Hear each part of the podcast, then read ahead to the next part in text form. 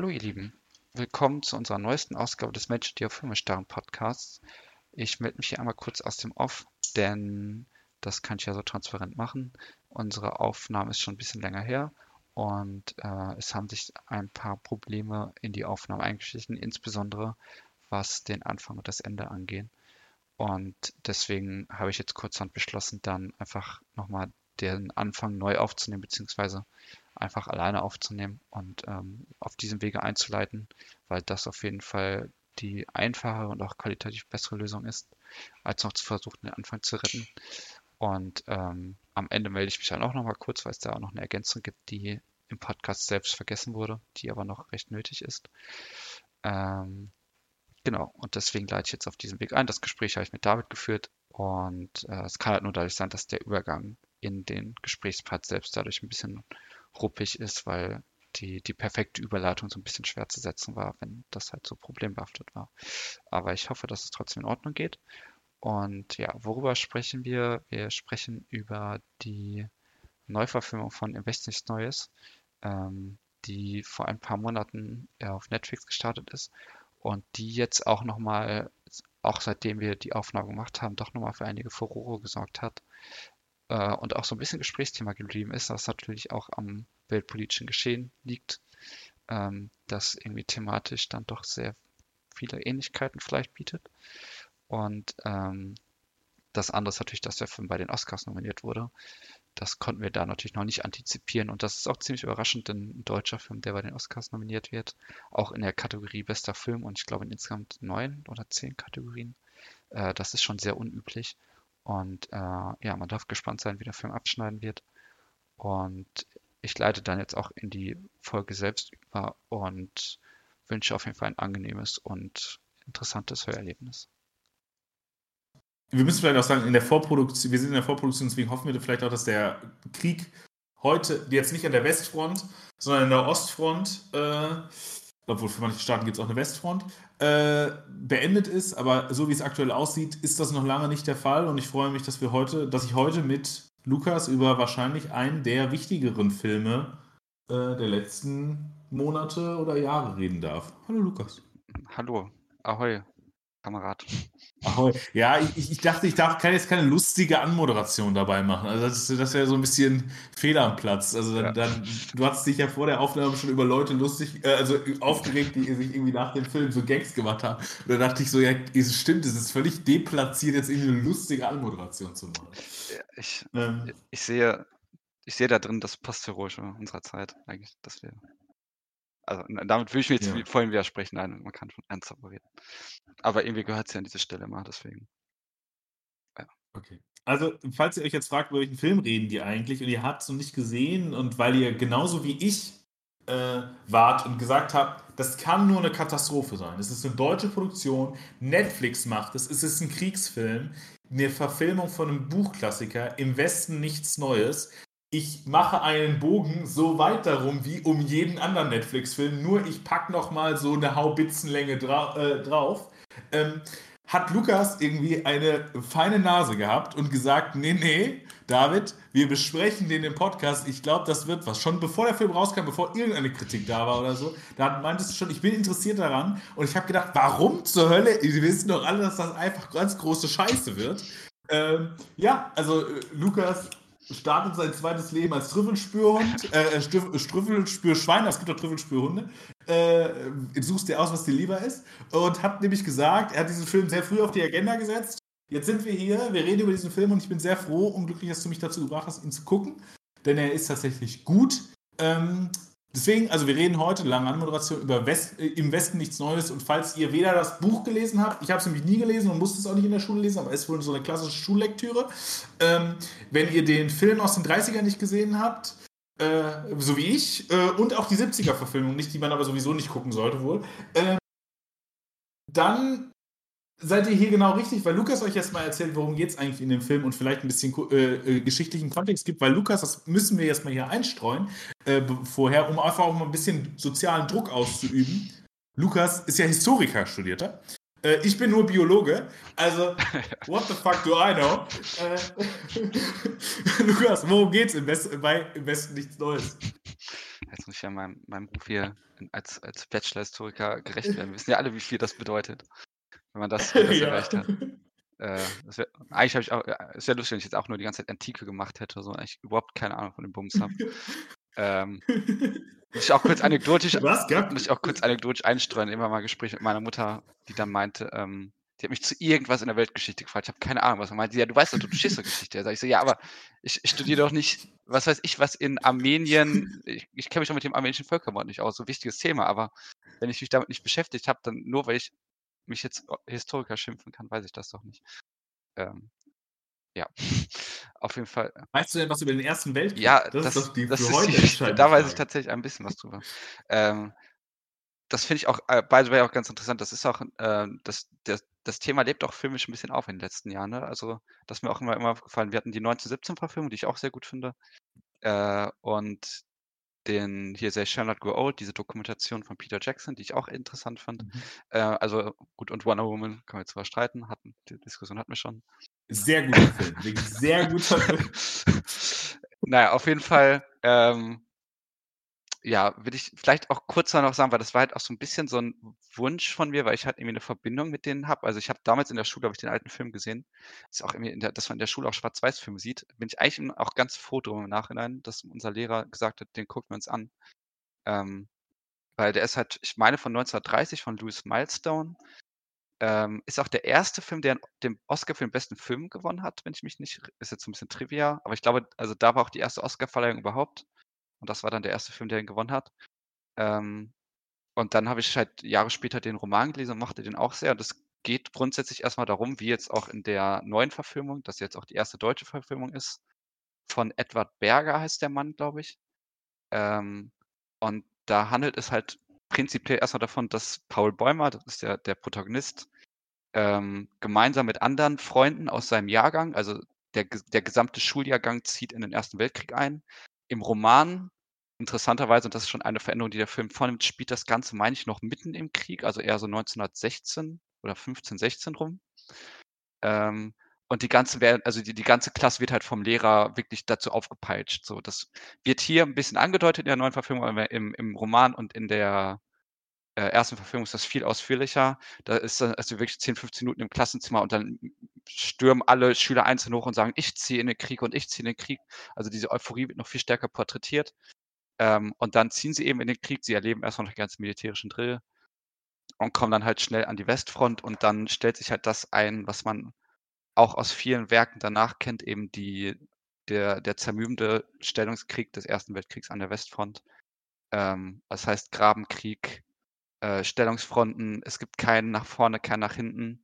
Ähm, wer in den Sturmangriff befohlen wird, ist gleich zum Teil schon Todesurteil und ähm, schlimmste hygienische Bedingungen, schlimmste Versorgungsbedingungen. Also es ist, der Erste Weltkrieg gilt ja gemeinhin als der erste moderne Krieg.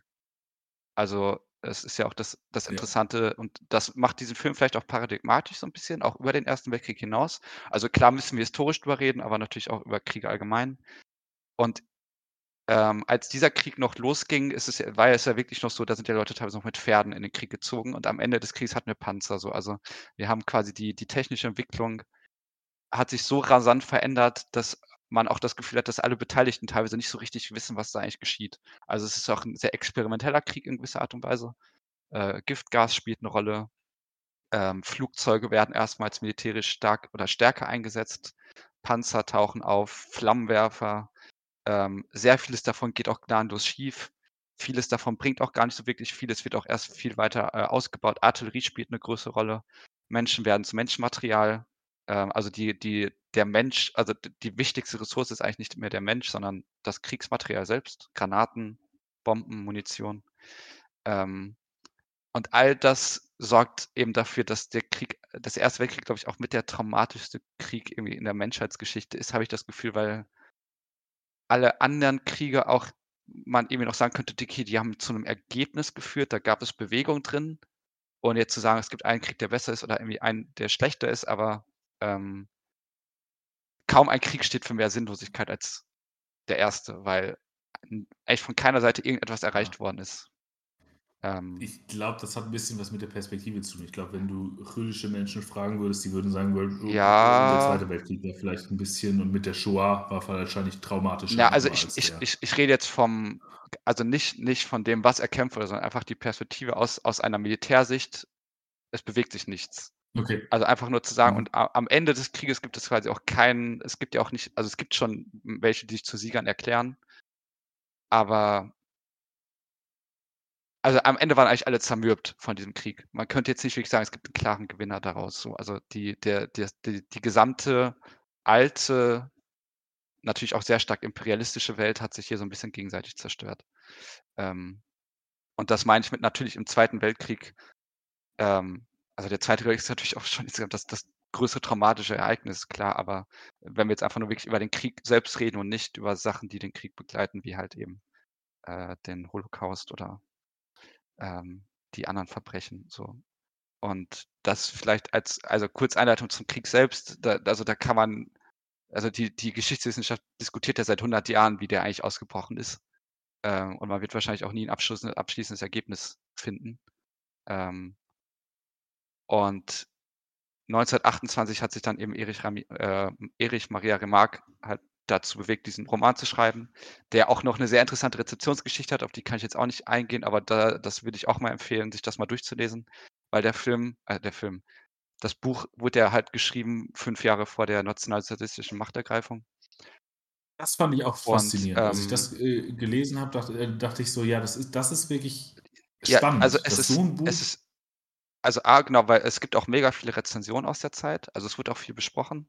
Und dann kam ja zwei Jahre mhm. später noch der Film in die Kinos.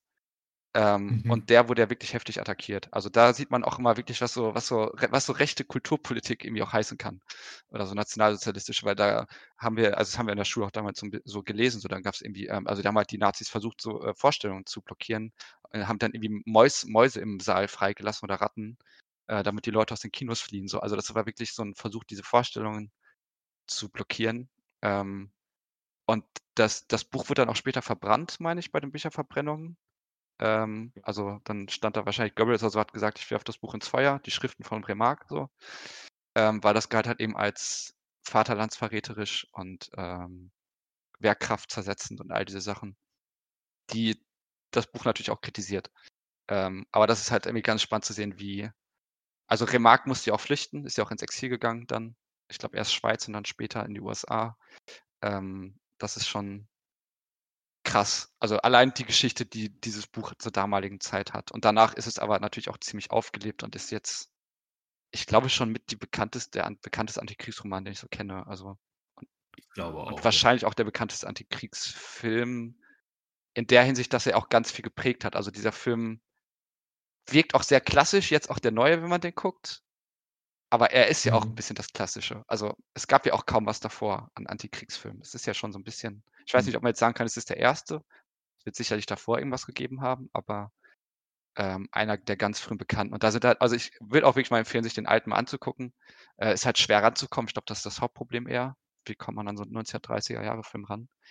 Ähm, aber der Aufwand, die Statisten sehen, das ist schon sehr beeindruckend. Und der hat halt auch Bilder, die sich mir sehr eingeprägt haben. Also der findet auch, finde ich, ein gutes, gute Bilder für, naja, für diese Massenvernichtung. Also das, da sieht man halt so ein bisschen, wenn mhm. die, wenn die, wenn, wenn die, wenn die Front zur Fabrik wird. So.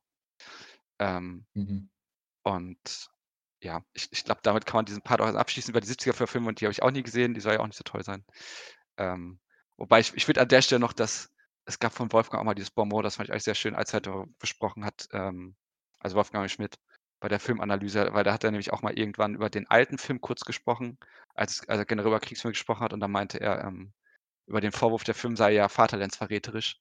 Und da hat er nur so ganz amüsant gesagt, ja, das kann man ja auch als Kompliment nehmen. Ähm, das muss man als Kompliment das, nehmen. Das fand ich ganz schön, wie, ähm, wie sich da der Wind dann vielleicht ein bisschen gedreht hat. Aber ja, so, also so viel dazu. Wir werden sicherlich auch eh nochmal über Kontext sprechen, weil da kommt man nicht ganz drum rum. Äh, aber äh, jetzt frage ich dich erstmal, bevor ich jetzt sage, wie ich den fand, wie fandest du den, den Film? Jetzt auch mal vielleicht losgelöst von, von all dem, worüber du dich dann vielleicht später noch informiert hast. So. Hm. Äh, willst du eigentlich noch sagen, worum es im Film geht? Ach so, du, hast, ich, du, hast, okay, du hast doch gar nicht ich, gesagt, okay, ich, was wir hier mit unserem Missbrauch des Heeresgeräts dann am Ende für eine Geschichte ich hab's, erzählen. Ich hab's, ja, ich hab's, ich hab's so ein bisschen angefangen, ne? und dann bin ich so ein bisschen davon weggedriftet. Ja, genau. genau. Ja, also genau, sie, sie ziehen halt in den Krieg, das habe ich ja soweit gesagt.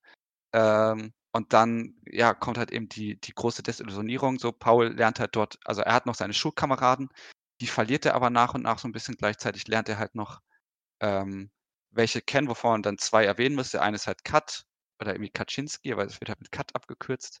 Ähm, das ist halt einer, der schon lange an der Front ist, der irgendwie auch eine sehr, der schon eine, eine irgendwie väterliche Figur auch durchaus darstellt, mhm. der sehr viel Erfahrung hat und auch eine gewisse Ruhe ausstrahlt. Ähm, der auch manchmal das Gefühl auch irgendwie schon so ein bisschen mit dem Krieg kommunizieren kann oder ihn lesen kann. Ähm, und dann gibt es, glaube ich, noch Tiaden, das ist so eine andere Figur. Also es, es gibt auch noch so zwei weitere. Es ist halt vor allem so ein Vierer-, Fünfer-Gespann eine Zeit lang. Ähm, bei dem wir aber natürlich halt auch wissen, das kann er natürlich auch nicht auf Dauer halten. Und wir sehen halt vor allem, wie sie sich halt durch den Alltag dort schlagen. Das heißt, wir sehen Schlachtszenen, wir sehen halt äh, Gespräche, wir sehen auch so ein bisschen das Begehren irgendwie auch nach Frauen, nach äh, einer anderen Welt. Wir sehen auch interessante Gespräche eigentlich und die Frage, wie dieser Krieg eigentlich überhaupt zustande gekommen ist. Ähm, und im Film selbst jetzt der, der neuesten Verfilmung ähm, geht es halt parallel noch ganz stark um die Waffenstillstandsverhandlungen. Das ist im Roman auch nicht drin. Das hat der Film dazu erfunden. Finde ich auch eine sehr gute Entscheidung.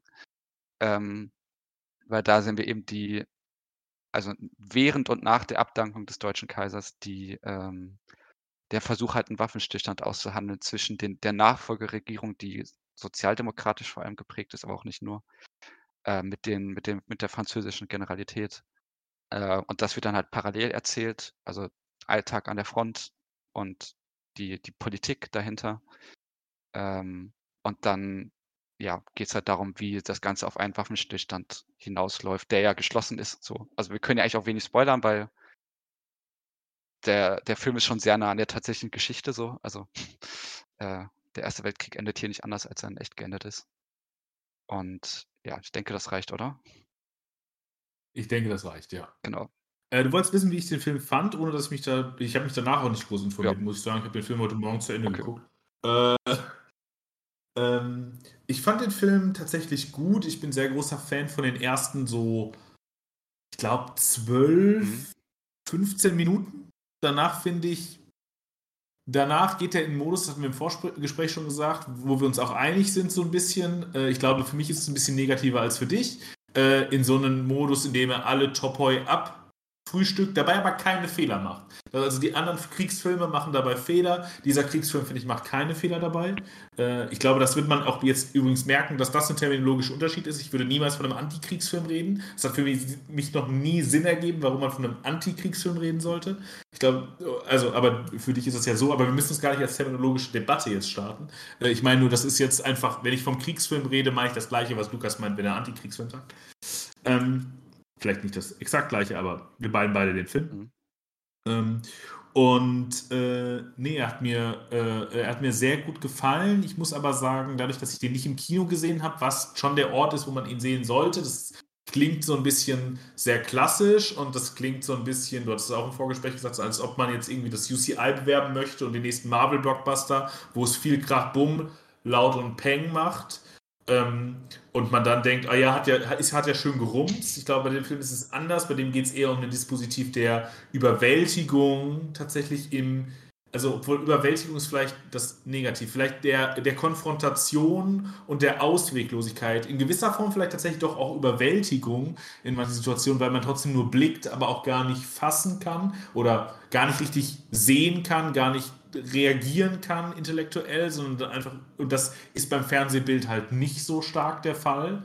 Ähm, und, äh, und man ist halt weniger paralysiert, man bewegt sich dann vielleicht auch noch ein bisschen mehr und so. Ich glaube, das Dispositiv des Kinos hilft diesem Film dann doch schon sehr und diese, im Grunde diese Rezeptionserfahrung zu koppeln, die wir ja mit Paul haben, weil Paul dadurch als Protagonist gut wird und auch funktioniert unter anderem, ich mache gleich noch ein anderes Argument und gleich bin ich auch fertig, ähm, dadurch, dass er blickt.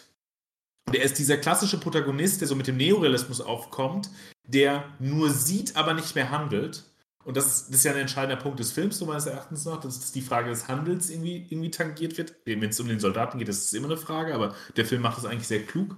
Ähm, und wenn wir dann im Kino in derselben Situation sind, dass wir nur blicken können und wir können ja gar nicht mehr handeln, glaube ich, ist es eine umso stärkere Form der äh, im Grunde uns mit an die Front zu setzen. Ähm, was wir dann eben zu Hause im gemütlichen Bett oder im Sessel oder so weiter äh, wo wir dann vielleicht doch nochmal aufs Handy gucken, wo wir uns dann vielleicht doch nochmal bewegen, wo wir uns dann doch mal auf die andere Seite drehen, weil es irgendwo, irgendwo, irgendwo drückt oder so, nicht ganz so stark haben. Deswegen hat er mir, glaube ich, nicht ganz so gut gefallen wie dir. Vielleicht haben wir auch noch ein paar Differenzen, auf die wir gleich kommen werden, aber alles in allem habe ich ja auch schon in der Anmoderation gesagt, es ist ein Film, der mir gut gefallen hat. Das freut mich, da kann ich auch weitgehend mit einhergehen. Vielleicht, also bei mir ist es dann sicherlich noch ein bisschen positiver. Ich werde da schon gut bis sehr gut gefallen. Ähm, ich würde aber auch sagen, die also die ersten 10 Minuten finde ich wirklich, wirklich gut, ähm, weil hier wie wie es ja bei bei vielen Filmen auch haben, ich weiß noch nicht, wer das mal formuliert hat, aber so diese Aussagen mit eigentlich, dass viele Filme in den ersten 5 bis 10 Minuten ja eigentlich die Essenz des Films drinsteckt und das ist hier definitiv so. Also, die ersten 10 Minuten fassen diesen Film eigentlich komplett zusammen und danach wird es nur noch mal weiter ausexerziert. Ähm, wir sollten vielleicht auch gleich mal irgendwie so exemplifizieren, was genau an den ersten 10 Minuten so besonders ist. Das machen wir gleich, ähm, das machen wir gleich. Aber ich finde auch danach trifft der Film kluge Entscheidungen. Ich finde auch die da will ich gleich vielleicht auch davor noch eingehen, bevor wir über den Anfang enden, äh, reden, so ein bisschen die Modernisierung, weil dieser Film modernisiert den Roman auch durchgehend. Äh, also auf auf gute Entscheidungen. Es gibt halt gab halt viele, die das kritisiert haben, aber ich habe die Kritik nicht so ganz verstanden. Ähm, ich finde eigentlich, das ist die richtige Entscheidung, die da getroffen wurde. Und ich würde auf jeden Fall auch sagen, dass es ein Film ist, der sehr überwältigt, der mich auch alles andere als kalt gelassen hat im Kino. Also, ähm, ich wusste ja schon so ein bisschen, worauf ich mich da einlasse, aber es auch es also, der hat mich halt auch fertig gemacht so. Ich finde, das ist auch ein Film, den man auch durchaus persönlich nehmen sollte. Also und auch ein Film, der das irgendwie anbietet, weil ich meine, wir leben halt in einer Zeit, in der jetzt wieder ein ein also, Kriege hat es jetzt auch vor dem Ukraine-Konflikt gegeben, aber jetzt haben wir halt einen, der bei uns sehr präsent ist. Ähm, und ich finde, das ist halt auch ein Film, der das auch sehr stark verhandelt und bei dem man auch irgendwie sich auch wirklich schon vorstellen könnte, das sollte das könnte auch ich sein so. Also, ich finde gerade Paul ist eine Figur, die das ganz stark anbietet, sich da auch irgendwie hineinzuversetzen. Und ich habe ja auch öfters ein Problem damit, wenn Filme so stark identifikatorisch gesehen werden. Aber ich finde, hier ist ein Film, bei dem man das auch schon irgendwie machen sollte. Ähm, weil dieser Film halt wirklich und das ist auch so ein bisschen also, ich muss aufpassen, dass ich immer in so in so Werbe äh, Werbesprech kommt, aber ein Film, der halt auch wirklich an diese Front bringt, so, ähm, und der das auch schafft, eben diese überwältigende Erfahrung diese Erfahrung von um einen herum explodiert irgendwo alles, so der der komplette Zufall des Krieges spielt sich ab, so, ähm, und das ist halt eine komplette Überwältigung, komplette Reizüberflutung. Und das bringt er ästhetisch gut drüber und wie gesagt, ich würde halt auch sagen, dass die dass er erzählerisch auch gar nicht so gar nicht so schlecht ist, auch wenn er das vielleicht plakativ an ein paar Stellen wirken mag, aber, ähm, ich würde sagen, das ist auch angebracht. Also, ich finde, das ist die die richtige Herangehensweise und, ähm mir hat der insgesamt sehr gut gefallen. Ich habe wirklich das Gefühl, es ist halt auch ein Film, der so ein bisschen zur rechten Zeit gekommen ist, ähm, und der, glaube ich, auch durchaus Diskurse angestoßen hat, so. Also da bin ich sehr zufrieden und ich habe hätte auch schon also, ich hatte auch ein bisschen schlimme Erwartungen, weil ich auch dachte: „Okay, das könnte auch richtig nach hinten losgehen.“ Du hast es ja geäußert mit Netflix, ähm, und deutscher Film, aber da darf man dann doch einmal zufrieden sein. Stimmt, das stimmt. Ja. Ähm, ja, also zu den aktuellen Bezügen und so weiter. Ich glaube, diesen Film würdest du, also wir haben auch, es ist wirklich ein absolutes Glücksding, dass es äh, jetzt raus ist, weil ich glaube, jetzt würdest du es nicht mehr greenlighten, so ein Ding. Mhm. Ähm, aber über die verdammten Sozialdemokraten, über die müssen wir nachher nochmal reden. das ist auch spannend. Also, ähm, es, es, das, ist, das ist so ein Film, der auch, also das habe ich ja im Vorgespräch gesagt, so, ne, wie viel Zeit halt schon vergangen ist. Und wie man, ja, wie man die Sozialdemokraten und gut, Erzberger ist ja auch interessant. Also der, der Politiker, um den es hier hauptsächlich geht, der von Daniel Brühl ver verkörpert wird, das, den gab es ja wirklich, also Matthias Erzberger, der allerdings Zentrumspolitiker war. Es ist also eigentlich quasi die CDU. Ähm, könnte man aber heute auch aber nicht, spannend, könnte man auch nicht mehr zusammenbringen heute. Also das ist auch das Spannende, wie sehr zu sehen, wie sehr sich viele Sachen geändert haben. Und der finde ich auch, ist also auch historisch eine sehr spannende Figur. Ähm, kann ich einfach mal empfehlen, sich mal drüber äh, zu lesen, weil der wir gehen auf diesen Politikstrang noch. Ich sehe, wir haben doch noch viel zu sprechen, aber ähm, er ist ja vom Kriegsbefürworter zum absoluten Kriegsgegner übergegangen. Also er war ja 1914, mhm. wie ganz viele auch, davon kann man sich ja auch kaum jemanden freisprechen. Es gab ja ganz viele, auch gerade halt aus den Künstlern, von den Intellektuellen, Lyriker, die alle halt in den Krieg gezogen sind 1914 und diese, diese Euphoriestimmung, das wirkt ja heute so irgendwie so ein bisschen naiv. Also es war auch naiv, aber ich glaube, man sollte natürlich nicht den Fehler machen, sich einfach. Ich habe hab Twitter die letzten Monate ja. Ich finde das gar nicht so naiv. Ich meine, man sollte sich nicht so schnell darüber erheben, wie manche es vielleicht trotzdem tun würden und sagen so, ja, wie dumm sind die denn in den Krieg zu ziehen und haben so Spaß dabei. Ähm, sondern das war, es war ja wirklich so. Und ähm, gut, wir erleben es auch wieder. Aber ähm, und er ist halt jemand, der sich dann ganz stark gewandelt hat und der ja dann in den bitteren Apfel gebissen hat. Aber gut.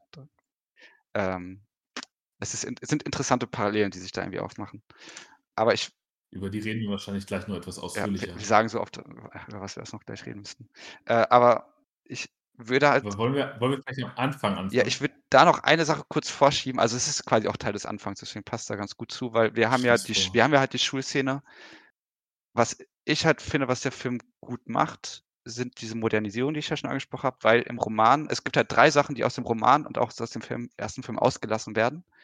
Und ich finde, das sind alles gute Entscheidungen. Nicht, weil das schlechte Passagen sind oder äh, schlechte Szenen, sondern weil ich finde, die sind nicht mehr so ganz zeitgemäß. Weil wir haben halt, im, im Roman ist es ja so, dass diese, diese Indoktrination, ich nenne es jetzt mal Indoktrination, ähm, die, die wir hier im Film auch haben, aber deutlich kürzer, die Szene von dem Schulleiter, die ist viel ausführlicher in dem Roman. Genauso wie danach ein mhm. ganz lange Drill kommt. Also dann sehen wir erstmal, es gibt im, äh, im Roman halt so eine Figur, die heißt Himmelstoß, das ist so ein Post, also ein Briefträger einfach nur. Und in dem Moment, in dem sie aber alle eingezogen werden, ist er plötzlich ihr, ihr Vorgesetzter so. Und dann ähm, formuliert der Film dort so eine Kritik von so einer militärischen, also dieser militärischen Hierarchie, weil während die vorher sich immer noch nett gegrüßt haben und sie waren halt quasi auf einer Ebene mehr oder minder, in dem Moment, in dem er militärisch ihnen übergesetzt ist, ist wird er zu so einem drakonischen Tyrannen. Ähm, und das ist dann einerseits eine Kritik an dieser militärischen also das, das, Kaiserreich gilt ja als eine sehr stark militärische Gesellschaft. Das greift der Film auch ein bisschen auf, der neue. Ähm, aber das ist in dem alten nochmal deutlich stärker, weil ähm, die, diese Parallelhierarchie nochmal ganz stark kritisiert wird. Und das dritte ist halt, dass es noch ein, eigentlich gibt es auch einen Fronturlaub. Also Paul ist im Roman irgendwann zwischendrin ziemlich lange in der Heimat. Ähm, und dann geht es halt darum, dass er dort nicht mehr wirklich aufgenommen werden kann und spricht dann dort mit den ähm, mit seiner Familie und so, die irgendwie gar nicht, die den Krieg, also die gar nicht zum Krieg mitkriegen und auch nicht drüber sprechen wollen äh, und in mhm. Illusionen leben. Und das lässt der Film alles aus, was ich aber schon gut finde, weil Find ich, ich mir dachte, wir haben halt heute nicht mehr diese kaiserliche Gesellschaft. Vielleicht könnten wir sagen, wir sehen Parallelen, aber für mich hätte es sehr veraltet gewirkt. Also gerade ähm, gerade so eine Sache mit, ja, dann wird der Post, der Briefträger ist jetzt plötzlich vorgesetzt und, und äh, unterdrückt einen. So, ich glaube, das würde heute nicht mehr so funktionieren. Also könnte man jetzt darüber diskutieren. Ich vermute eher nicht. Die Frage ist auch, ist es relevant für das, was der genau, Film sagen will? Ich glaube, das ist, weil, glaube, das ist völlig was der, was der Film nicht stattdessen halt erzählt, indem er eben diese, diese Politiker ähm, mit reinnimmt, ist für mich eigentlich Krieg und Politik komplett zu trennen, erstmal. Und dadurch den Krieg als. Ja. Also ja, wird, vielleicht wird Individualerfahrung. Ja, ja, ich würde ja, oder? also ich würde das halt sagen, an der Front ist Politik egal. So, in der Hinsicht meine ich das. Also wenn du oder als Soldat, als Soldat existiert die Politik. Ja, nee, natürlich. Also, also darauf äh, läuft es genau, hinaus also, und einfach nee, zu sagen, die, die, ähm, es sind, es sind zwei komplett unterschiedliche Stränge. Also eigentlich will ich am Ende darauf hinauslaufen, sowas zu sagen, wie gerechte Kriege gibt es nicht. Das würde der Film dann, glaube ich, nicht sagen. Ähm, ja. weil das nämlich zwei komplett unterschiedliche Schienen sind und deswegen finde ich es eigentlich auch gut, das in zwei unterschiedliche Schienen narrativ aufzuteilen.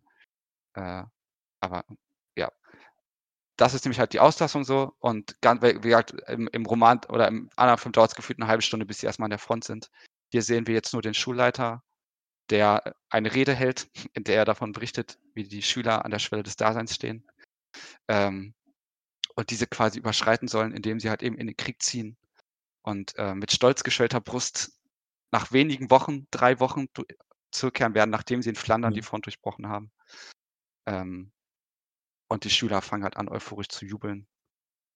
Und es ist auch eine. Ja, genau. Und es ist auch eine sehr clevere Verschiebung, weil ich würde sagen, ähm, wenn du davor diese Klassenraumszene beschrieben hast, wie es früher war und dass die Einzelnen aufgesprungen sind und so weiter, hat das was sehr Starkes von im Grunde einer medialen Situation von Face-to-Face-Kommunikation. Mhm. Und wie wir uns heute ja im Grunde äh, im Verhältnis setzen, ist im Grunde und so, sowas wie Mobilisierung funktioniert, ist ja moderne Massenmedien. Und moderne Massenmedien sind halt einer Rede zu vielen. So. Und ein Tweet hat halt irgendwie 280 Zeichen. So. Und diese, diese, diese äh, Rede ist schon recht lang und das ist vielleicht so ein kleiner Thread bei Twitter oder halt eine Tagesschau-Meldung von zwei, drei Minuten. Aber dann ist es halt auch erledigt. Dann bist du mobilisiert oder bist du halt nicht mobilisiert. Das geht also so in der medialen Logik, weil wenn wir im Grunde dieses, wir dürfen nie ganz vergessen, dieses Zitat von Hitler, äh, von Hitler, oh Gott, der Mann, Hitler meine ich. äh, wenig, wenig Außerähnlichkeit ja, in der ja. Schreibweise des Namens. Also, dass, dass Medien immer der Missbrauch von Heeresgerät sind, da müssen wir uns jetzt fragen, was wird heute im Grunde in der medialen Logik, was wird gerade für Medien missbraucht von uns eigentlich und woher kommen die ein und, und, und was machen die? Und dann müssen wir heute sehen, es gibt eine und das können wir jetzt mit Virilio sagen, also es gibt eine Dromologie, es gibt eine Beschleunigung, die hat zentral mit den Medien zu tun. Und das ist nicht nur in der Form der, der Kriegstechnologie, auch daher kommen die ja, dass man irgendwie, oder daran entwickelt Virilio auch seine Idee, aber auch daher kommt so eine Beschleunigungsstrategie, weil du natürlich, je früher du deine Informationen im strategischen Raum hast, kannst du deine Truppen verschieben, um auf den Gegner zu reagieren. Deswegen ist eine Beschleunigung immanent, aber so, muss, so ist es halt auch in der in dem Missbrauch des Heeresgeräts auch führt das dazu, dass unsere Gesellschaft sich beschleunigt. Und deswegen ist es halt nicht mehr, ich rede nicht mehr mit einer Person, die sagt ja, sondern ich rede halt zu ganz vielen und was, und dann ist es halt entschieden. Dann gehen alle, die gehen, gehen dann halt so. Und die, die nicht gehen, das wird eine Minderheit sein, aber, äh, aber dahingehend ist es, glaube ich, eben eine, eine Aktualisierung, die für die heutige Form des äh, des Zugangs von Mobilisierung immer noch in der historischen, in dem historischen Kontext äh, positioniert ist. So, also er redet jetzt nicht im Fernsehen in einem Film, der, der 1917 äh, spielt, glaube ich, in, in, dem Moment. Ne? Ähm, nee, 18, 18 spielt es ja noch, ne? Die kommen ja 18 schon an die Front, oder? Äh, nee, die, nee, die, die kommen 17 an die Front, aber dann kommt der Sprung. 17 an Genau, und dann kommt der Sprung. Äh, der 1917 spielt. Aber du machst ja dann Transformation, um zu sagen, weil immer wenn du ja von heute entweder in Zukunft erzählst oder in Vergangenheit, ist es immer die heutige Vergangenheit oder die heutige Zukunft. Und hier ist es die heutige Vergangenheit. Und deswegen ist es eine kluge eine kluge Transformation oder das um noch mal oder eine Auslassung oder eine Veränderung. Mhm. Aber es gibt immer diese Puristen, die glauben, dass der Film kein eigenständiges Medium ist, dass man ja als Mensch keine eigenen Ideen haben sollte und einfach nur eins zu eins kopieren sollte. Also dass alle Leute Kopisten sein sollten, nur weil sie selber niemals eine größere Idee hätten, als, äh, als irgendwas zu kopieren, was jemand anderes gemacht hat. Aber natürlich ist die Kopie immer, immer das langweiligste Intellektuelle. Ja, und ähm, also da stimme ich auf jeden Fall zu. Und ich finde die, die Freiheiten, die der, äh, die der Film halt auch gut äh, alle nimmt gut, bis auf vielleicht eine, da kommen wir am Ende drauf, weil die Endverschiebung ist vielleicht schon, also die, die Endverschiebung ist gut, aber es gibt leider auch eine Sache, die dadurch ein bisschen verloren geht, weil man sich ein bisschen fragen könnte, okay, passt der Titel im Westen nichts Neues noch so gut, ähm, wie er es damals getan hat? Weil der Roman und der alte Film ja auf so einer, ich nenne es jetzt mal Pointe, auch wenn es natürlich ein, also Pointe wirkt jetzt so wie Witz, aber halt auf so eine, auf so einen Schlussakkord enden, ähm, der hier mhm. ein bisschen anders ausfällt. Ähm, okay, bin ich gespannt. Genau. Also ich finde, ich mag auch den neuen Schlüsselchord. Ich finde es ein bisschen schade, dass der, der, der ursprüngliche Sinn so ein bisschen dadurch auch verloren geht. Aber ähm, ich bin total gespannt. insgesamt, vielleicht noch mal, genau, in, genau, nur weil du es ja noch erwähnt hast, genau, das für ja nur kurz, also die, die Verschiebung der Zeit, dass es halt ein bis zwei Jahre jetzt später spielt als im äh, Roman. Also dass wir, dass der, der Film auch den Krieg viel mehr vom Ende her denkt, ähm, ist vielleicht auch eine, eine spannende Perspektive irgendwie. Äh, genau. Und ja, und es ist ja auch irgendwie interessant, weil es diese ganze Sinnlosigkeit irgendwie komprimiert, mhm. oder? Also du kann, du hast es irgendwie in einer, in einer ganz kleinen, äh, in einem ganz kleinen Moment, in dem halt nichts sich bewegt. So, das kann man natürlich auch im Großen erzählen, aber wenn es im Kleinen und so viel Schrecken passiert irgendwie im Kleinen, äh, finde ich es, äh, ja, ich weiß nicht, ich glaube, es ist eine kluge Entscheidung, ohne dass ich das jetzt gerade gut argumentativ unterstützen könnte. Mhm. Ja, also ich, ja, ich, ich mag wahrscheinlich eher beide Varianten, aber äh, das sehen wir dann am Ende noch. Äh, genau, und auf jeden Fall, weil, wir ja noch bei den ersten Minuten waren äh, und das eignet sich eigentlich noch davor, es ist wieder so ein bisschen äh, chaotisch. Ähm, wir haben natürlich, habe ich jetzt vergessen zu sagen, weil ich war jetzt schon bei der Rede vom Schulleiter. Davor sehen wir natürlich, und das ist vielleicht schon fast das Wichtigere, die Uniform, die Paul Bäumer trägt. Also, weil Paul Bäumer meldet sich dann, äh, alle stürmen euphorisch raus und dann kriegt er seine Uniform. Sie, sie lassen sich einziehen und er merkt dort, in der Uniform steht schon ein anderer Name. Denn was wir vorher halt eben sehen in den ersten fünf Minuten. Also wir sehen erst so eine Waldszene kurz. Es ist im Winter, es ist irgendwie sehr, sehr kühl, dann so ein kleiner Fuchsbau und dann zoomt die Kamera vom, von oben auf das, was wir erst als Naturbild sehen, rein und immer merken wir, ach, da liegen Leichen. Und dann sind wir halt mitten auf dem Schlachtfeld, Schlüsse, äh, Schüsse fallen. Und wir sehen eben einen anderen Soldaten, der, ich glaube, Heinrich heißt. Ähm, und der von, also der hockt dort so ein bisschen, der wirkt irgendwie verängstigt und wird dann von irgendwie einem Vorgesetzten in den, in den Kampf gezogen, in so einen, also in so einen Sturmangriff geschickt. Ähm, das auch schon, es gibt auch, auch schon in seiner Brutalität schon so erst so einen Vorgeschmack auf das, was kommen wird. Er fällt dann schnell, also er verliert erst alle seine Kameraden. Eigentlich sind diese, diese ersten fünf Minuten sind wirklich der Mikrokosmos von dem, was später passiert, weil er verliert nach und nach, aber sehr schnell seine Kameraden. Ähm, geht dann in Sturmangriff, rammt was auch ultra brutal ist mit einem Spaten. Also das ist auch wirklich verstörende Gewalt, wenn wir über Gewaltdarstellung noch sprechen. Ich finde diese Gewalt sehr unangenehm. Ähm, absolut, die hier porträtiert und auch kaum voyeuristisch. Ähm, aber mhm. da kommen wir noch anderen Szenen zu. Aber ähm, rammt halt die in den Spaten rein, dann kommt die Einblendung und dann sehen wir, was mit seiner Uniform passiert. Denn er fällt, äh, seine Uniform wird ausgezogen, seine Stiefel und dann sehen wir den ganzen Weg wie diese Uniform erst gewaschen wird, wie sie trocknet, wie sie dann halt zurück nach Deutschland transportiert wird, um eben bei Paul Bäumer dann anzugelangen. Und er sieht halt noch den alten Namen da draufstehen, denkt irgendwie, das wäre ein Fehler oder so, weil er, er weiß ja nicht, was wir gesehen haben. Wir sind ja klüger in dem Moment als er. Ähm, oder in vielen Momenten vielleicht sogar klüger als er. Und ähm, sieht das halt als Irrtum, aber eigentlich wissen wir, er ist einfach nur der Nächste. Also er ist er ersetzt einfach nur den Soldaten, der vor ihm gefallen ist, während er ja noch ganz stark halt daran glaubt, dass er jetzt die Helden, Teil der Heldengeneration ist. Und ähm, hier wird eigentlich in ganz wenigen Minuten A dargestellt, was es heißt, wenn Mensch, also wenn der Mensch halt zum Menschenmaterial wird, so. Und dass Paul Bäumer aber auch einer von vielen ist. Also Paul Bäumer ist halt kein, was jetzt nicht heißt, er hat keinen Charakter, aber er ist halt kein klassischer Protagonist, er ist eher Repräsentant für, ja. für den Soldaten, schlechthin oder für einen von den Soldaten, wie ja auch die anderen soldatischen Freunde von ihm auch gewisse Archetypen irgendwie darstellen. Ähm, und da, dadurch bringt der Film natürlich aber auch einen ganz starken generellen Anspruch hin, weil er eben sagt, das, das könnten ganz viele sein oder das könnte potenziell eigentlich jeder sein. Ähm. Ja, und was ich daran so gelungen finde, äh, ich spoilere jetzt übrigens auch schon mal das Ende, ist, dass ja der Anfang uns schon darauf hinweist, dass das und weil, wie du sagst, Paul, Paul Bäumer soll irgendwie, Bäumer, Bäumer, Ahnung, Paul soll im Grunde für so viele Menschen wie möglich irgendwie stehen. Und das macht er über seinen Schauspielstil, das macht er darüber, wie er handelt oder wie er eben nicht handelt. Das finde ich gut und also der Schau, das Schauspiel ist auch wirklich gut. Ähm, aber das ist das, das eines der entscheidenden Dinge, die der Film macht, ist am Ende zu sagen, alles, was da ist, ist eine Zirkularität, mhm. die du nicht durchbrechen kannst. Weil dieser Mann, der, den wir am Anfang gesehen haben, der Hans, der war Paul. Das war, wie du sagst, eins zu eins, was Paul danach im Grunde in, also eins zu eins so genau, ist es genau das. Aber im Grunde ist es genau das, was ihm passiert ist. Nur etwas kondensiert. Mhm. Und dann passiert Paul das nochmal und Paul wird dann ja nochmal durch jemand anderen ersetzt, indem Paul ja sich selber auch nochmal sieht, auch weil es so ein Jüngling ist, der gerade irgendwie an die Front kommt und der dann auch am Ende nochmal das macht, was Paul nach der ersten Schlacht macht. Aber er hat den Krieg quasi beendet erlebt, weil sich die, der Kamerad für ihn geopfert hat. So, das ist ja, das ist ja das, was Paul macht. Deswegen müssen wir nachher nochmal drüber reden, ob Paul nicht doch den Heldentod stirbt.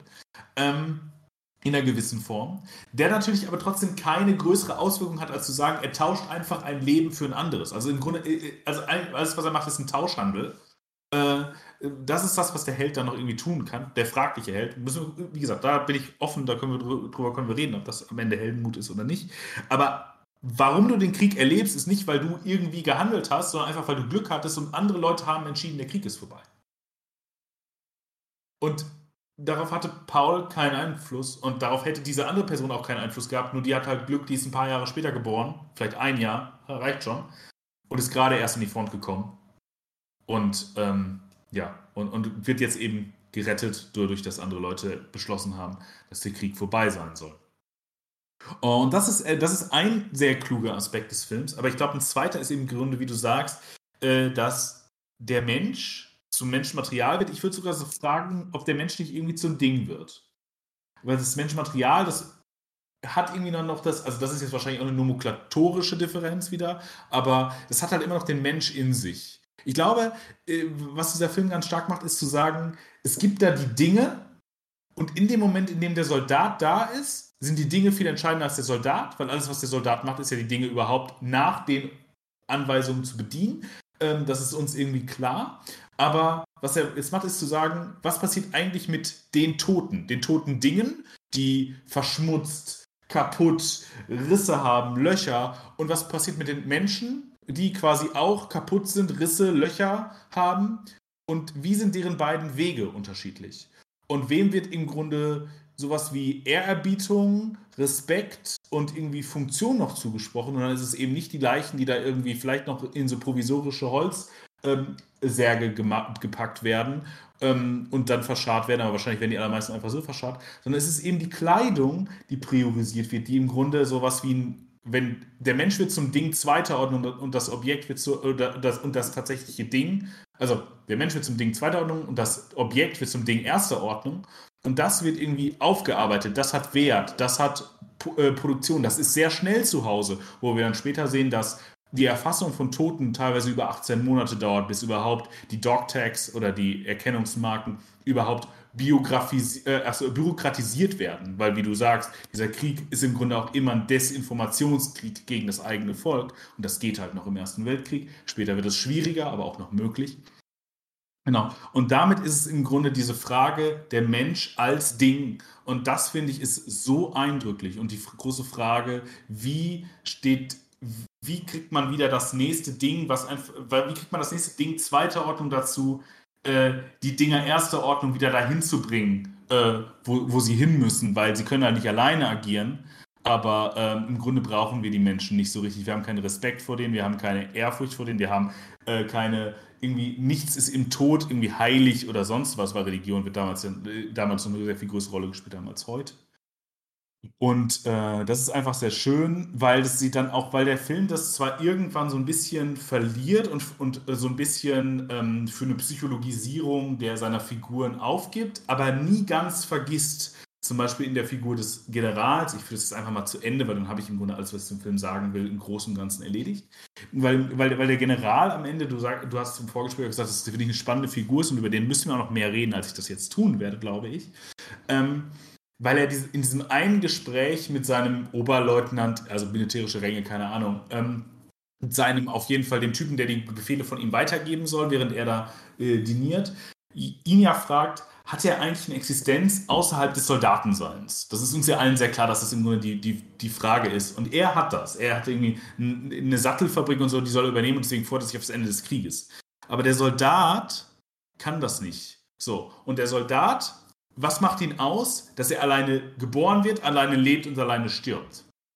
Äh, der Soldat kann also im Grunde niemals in einem Kollektiv existieren, was total, was total bescheuert ist, weil ja im Grunde alles, was der Soldat ja im Grunde tut, ist ja in einem Kollektiv eigentlich zu existieren. Aber er soll im Grunde in einer Gesamtheit ein ähm, dezentralisiertes Wesen sein, was geschickt werden kann, was irgendwie maschinelle Strukturen hat. Und äh, damit hat der Soldat ja auch nur Funktion im Krieg. Das ist ja auch, das ist ja das perfide am Soldaten. Wenn man den Soldaten nur als Soldaten denkt, hat er nur eine Funktion im Krieg. Ähm, sonst ist es äh, im Grunde ein Nichts. Und dahingehend ist diese Frage nach dem Dinghaften und nach der Instrumentalisierung und auf den Zugriff auf das total evident, weil es die, für die Politiker, wie du eben auch schon am Anfang gesagt hast, äh, das ist irgendwie im im Schützengraben gibt es keine Politik, aber für die Politiker gibt es eben auch keine Menschen, sondern eigentlich nur bis auf, äh, bis auf unseren äh, Zentrumspolitiker. Ähm, äh, gibt, es, äh, eigentlich, äh, gibt es eben auch keine äh, gibt es eben auch keine Menschen. So. Und, und dann gibt es irgendwie nur Dinge, die du irgendwie verschiebst, wie auf diesen, wie auf diesen, wie auf diesen Schachbrettern. Und damit ähm, finde ich, wird so eine absolute Dringlichkeit und so eine absolute Abstraktion dessen klar, was Paul die ganze Zeit durchmacht. weil er niemals ganz zum Soldaten wird, weil er immer ein bisschen Mensch bleibt, aber das ihm dann am Ende auch zum Verhängnis wird. Weil wenn er ein Soldat wäre, hätte er einfach den Befehl befolgt und hätte überlebt wahrscheinlich, weil er weitergegangen wäre und hätte seinen anderen Kameraden ausgemacht. Aber was wir die ganze Zeit sehen, ist der Kampf der Soldaten als im Grunde exkludierende Entität mit, äh, mit, dem, mit, dem, mit der Hoffnung, ein Relat zueinander herzustellen und damit irgendwie menschlich zu bleiben. Aber dieses Relat kann auch nur noch untereinander hergestellt werden, weil nur noch sie im Grunde Dinge sind. Und extern kann das gar nicht mehr funktionieren. So, das sehen wir in der einen Szene mit den Frauen, die dann vorbeigehen. Und das, finde ich, ist wirklich eine, äh, auch wenn das jetzt wahrscheinlich eine sehr, sehr abstrakte Erklärung war, vielleicht, wenn ihr den Film seht, wird es euch ein bisschen klarer, ähm, falls ihr es noch nicht getan habt, was ich damit meine. Weil ich, das, finde ich, ist der brillante, oder das ist das, was mich bei diesem Film so, so getroffen hat. Und auch das haben wir schon in anderen Filmen irgendwie gesehen und das haben wir auch in anderen Filmen so realisiert.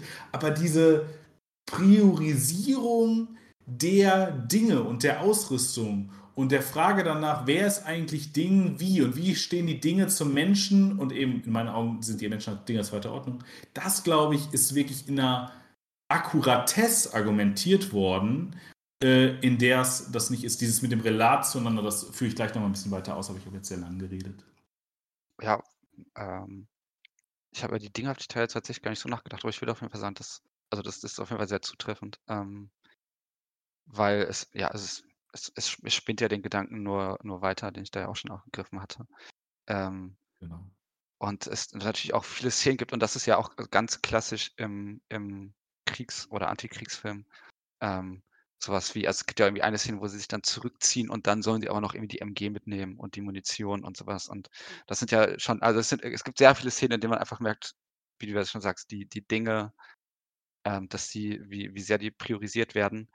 Meine Frage wäre da eher gewesen, oder die, die Frage, die ich mir da gestellt habe, oder dies, die geht in eine ähnliche Richtung, vielleicht auch mit einem anderen Akzent oder anderen Nuancierung.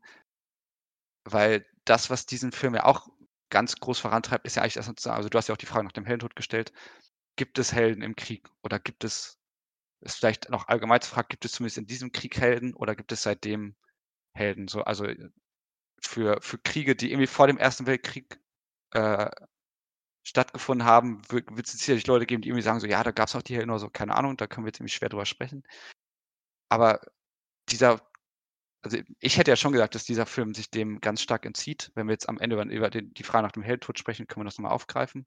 Meine Frage war da vor allem zu sagen, weil wir sehen ja auch neben der Verdinglichkeit auch eine ganz starke Entindividualisierung oder irgendwie eine, eine ganz starke Homogenisierung der, dieser Soldaten.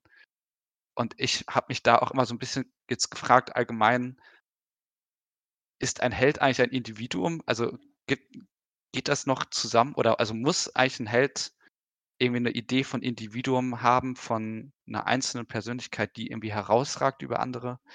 Oder ist das nicht irgendwie auch äh, komplett widersprüchlich, weil dieser Film halt für mich auch ganz stark gezeigt hat, wie, wie ent, also wie, ja, wie entinvasiv Menschen eigentlich sind. Also kann es überhaupt, kann es in einem solchen Krieg überhaupt noch Helden geben? Weil die, ich glaube, die Idee hinter so einer Heldenhaftigkeit heißt ja auch irgendwie, dass halt eben dadurch, dass ein Mann, also wir sprechen jetzt hier halt vor allem noch natürlich über Männer, ähm, für moderne Kriege könnte man da vielleicht auch über Frauen sprechen, aber ich bleibe jetzt mal hier. Ich glaube aber, das Konzept des Helden ist schon sehr stark an Männlichkeit. Ja, ich bleibe jetzt hier auch also deswegen bei Mann. Ähm, wenn ein Mann, dass er eben irgendwie durch seine einzelnen Taten, sei es jetzt ganz viele Menschen retten kann, oder vor allem irgendwie alleine den, den Durchbruch schafft oder irgendwie sowas. Und wir sehen ja, ein einzelner Mensch kann in diesem Krieg ja quasi nichts mehr bedeuten. Also die, die, die mhm. Einflusskraft mhm. ist absolut gering. Ähm, das sieht man auch, das, das kann man auch historisch gut aufdröseln, wenn man sich mal anschaut, welche berühmten Soldaten oder sowas überhaupt noch gibt. Also es, bei älteren Kriegen gibt es da irgendwie durchaus noch mehr. Ähm, das, es wird dann beim Ersten Weltkrieg und auch beim Zweiten und so, dann wird vielleicht noch über irgendwie der Luftkampf, weil der Luftkampf irgendwie galt noch immer als was Heroisches, weil das dann irgendwie noch eine Form von Zweikampf.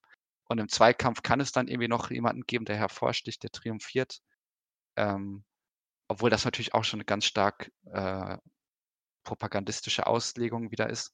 Ähm, oder sowas wie Scharfschützen oder sowas, die dann irgendwie auch hervorgehoben werden, weil die eben aus Distanz ganz viele Menschen erschießen konnten. Das heißt, da haben wir noch irgendwie Ideen von Einzelpersonen, die sich irgendwie hervortun. Aber ansonsten gibt es das ja irgendwie gar nicht mehr. Also äh, ich glaube, das ist auch, ich glaube, das ist auch eine der, der, der radikalen Schwierigkeiten, die dieser Krieg offenbart und weswegen das traumatische Potenzial irgendwie so liegt und weswegen dieser General auch so große Probleme mit dem hat. Ähm, wenn wir über den General sprechen, greift das auch nochmal auf. Weil er, er kommt ja noch von anderen Kriegen. Also er berichtet ja von seinem Vater, ähm, welche Kriege der gekämpft hätte. So. Und das ist, das ist noch, das ist noch vor, also vielleicht nicht vorindustriell, aber das ist noch das ist noch ein anderer Krieg irgendwie. Argumentiert der Film dort, glaube ich, auch. Und dort gibt es eben noch die, die einzelnen Personen, die sich so hervortun. Ähm, und ich glaube, wir steuern hier halt auf was hin, was irgendwie sagt, also Helden sind eigentlich auch prinzipiell gar nicht mehr möglich. Ich, Finde ich eine spannende These. Also im Grunde wäre, also kondensiert wäre deine These zu sagen, die moderne Form des Kriegeführens löst den Held ab. Oder also im Grunde macht, macht die Figur des Helden auf dem Schlachtfeld zur Unmöglichkeit. Das war der, der Eindruck, den ich irgendwie hatte. Weil es keine Einzelperson mehr gibt. Das ist eine sehr gute These. Oder ja, das finde ich eine sehr überzeugende These, weil der Held ja im Grunde sagt, also nach zum Beispiel Hegel, sich danach aus, äh, sich danach definiert, jetzt hauen mich alle Leute, die sich damit wirklich auskennen. Wahrscheinlich ist es auch Kant, einer von beiden. Ja, das ist fast das gleiche. Einer von beiden. Ja, es ist fast das gleiche, eben ist halt googeln. Also ich glaube, einer hat ein Konzept vom Helden, der andere nicht. Ähm, dass es die Person ist, die durch ihre eigene Überzeugung im Grunde die Welt transformiert. Das kann auch eben ein Dorf oder so sein, das ist dann der Westen oder so, aber im Grunde sie alleine transformiert eine Welt.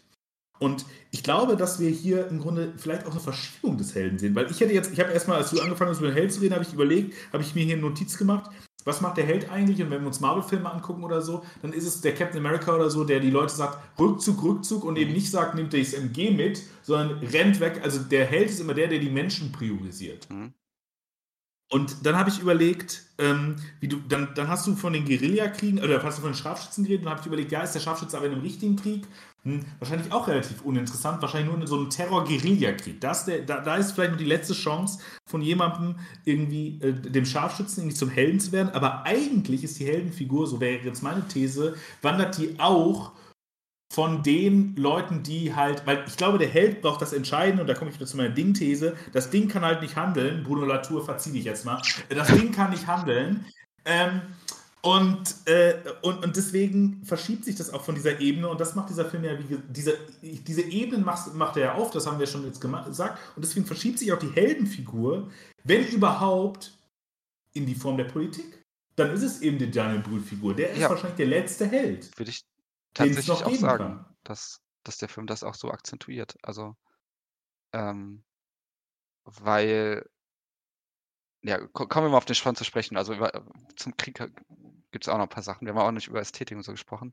Aber was ich an, an der, an der Brühl-Figur, also an Matthias Erzberger, wie gesagt, kann man, kann man googeln, ähm, mal nachlesen, wer das eigentlich war. Ähm, Zentrumspolitiker, der in diese Waffenstillstandskommission berufen wurde oder dafür bestimmt wurde. Ich glaube, er war Minister vorher oder so.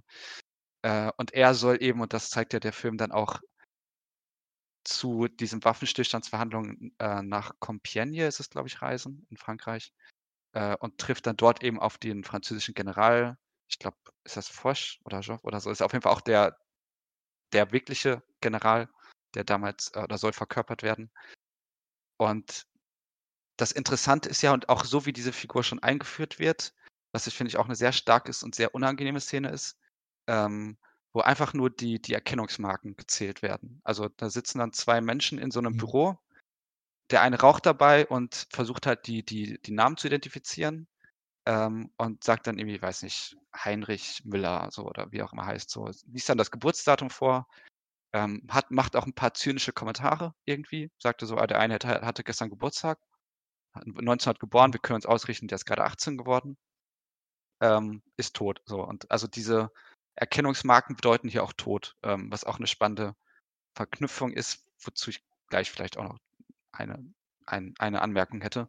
Äh, und die werden dort halt gezählt und irgendwann sagt ein Politiker oder ein Adjutant oder was auch immer, der da halt steht, der das halt so mitkriegt, sagt, okay, reicht so. Also man merkt, das ist für ihn auch eine, eine Belastung und geht dann mit einer Liste zu Erzberger, da sehen wir Erzberger das erste Mal da stehen und dann sagt er irgendwie wieder, ich glaube 40.000 diese Woche, so was, wo dann auch suggeriert wird, ja, jede, jede Woche fallen 40.000 Soldaten. Ähm, was Ja, und, und, und, und wir wissen ja auch, dass diese, diese Marken noch gar genau, nicht gezählt auch nicht sind oder äh, also so richtig durch. Was halt eine krasse Summe ist. Also es ist auch, es ist auch schwer, sich das eigentlich vor Augen zu führen. So. Ähm, und das ist auch quasi kaum zu leisten. Und dann geht er eben in das Hinterzimmer, wo dann eben Generäle stehen und dann sehen wir auch gar nicht, was dort gesprochen wird. Aber er wird quasi eingeführt damit mit dieser, mit dieser Bedrückung, welche, also was für eine Zahl das ist und gleichzeitig wird aber auch so eine Differenz aufgemacht zwischen Militär und Politik. Und dann, und das ist halt echt ganz interessant, wir begleiten eigentlich fast nur die ganze Zeit mit ihm. Also klar, wir haben auch den, den, diesen anderen General, ich glaube Friedrich oder so heißt der. Ähm, aber wir sehen zum Beispiel kaum die oberste Heeresleitung. Also der, der Erste Weltkrieg ist ja auch vor allem aus deutscher Perspektive, aber ich weiß nicht, wie es in anderen Staaten ist, halt ein Krieg, in dem die, die Entscheidungsgewalt, die vorher ja noch beim Kaiser lag, ähm, und in der Politik immer mehr zum Militär gewandert. Also äh, es, hieß ja irgendwie, dass ab 1916, 1917 der Kaiser quasi nur noch repräsentativ aufgetreten sei, während halt Hindenburg und Ludendorff, also die die oberste Heeresleitung das, die komplette Entscheidungsgewalt über den Krieg hatten. Und jetzt am Ende ist es aber ein Politiker, der den Krieg beenden soll. Und ähm, es gibt auch irgendwie dieses historische Zitat, das habe ich einmal rausgesucht, das soll Hindenburg zu Erzberger gesagt haben, ähm, dass es das erste Mal in der Weltgeschichte sei, dass nicht die Militärs den Waffenstillstand beschließen, sondern die Politiker. Ähm, und er sich da aber einverstanden mit signalisiert, weil er irgendwie selber sehe, dass der Krieg zu nichts mehr bringt und andererseits er wahrscheinlich auch seine eigene Haut retten will. Ähm, und das ist eine ganz spannende Verschiebung, weil darin auch für mich halt drinsteht, und das habe ich halt schon zweimal gesagt, dass es irgendwie so ein Paradigma des der Politik und des Krieges gibt.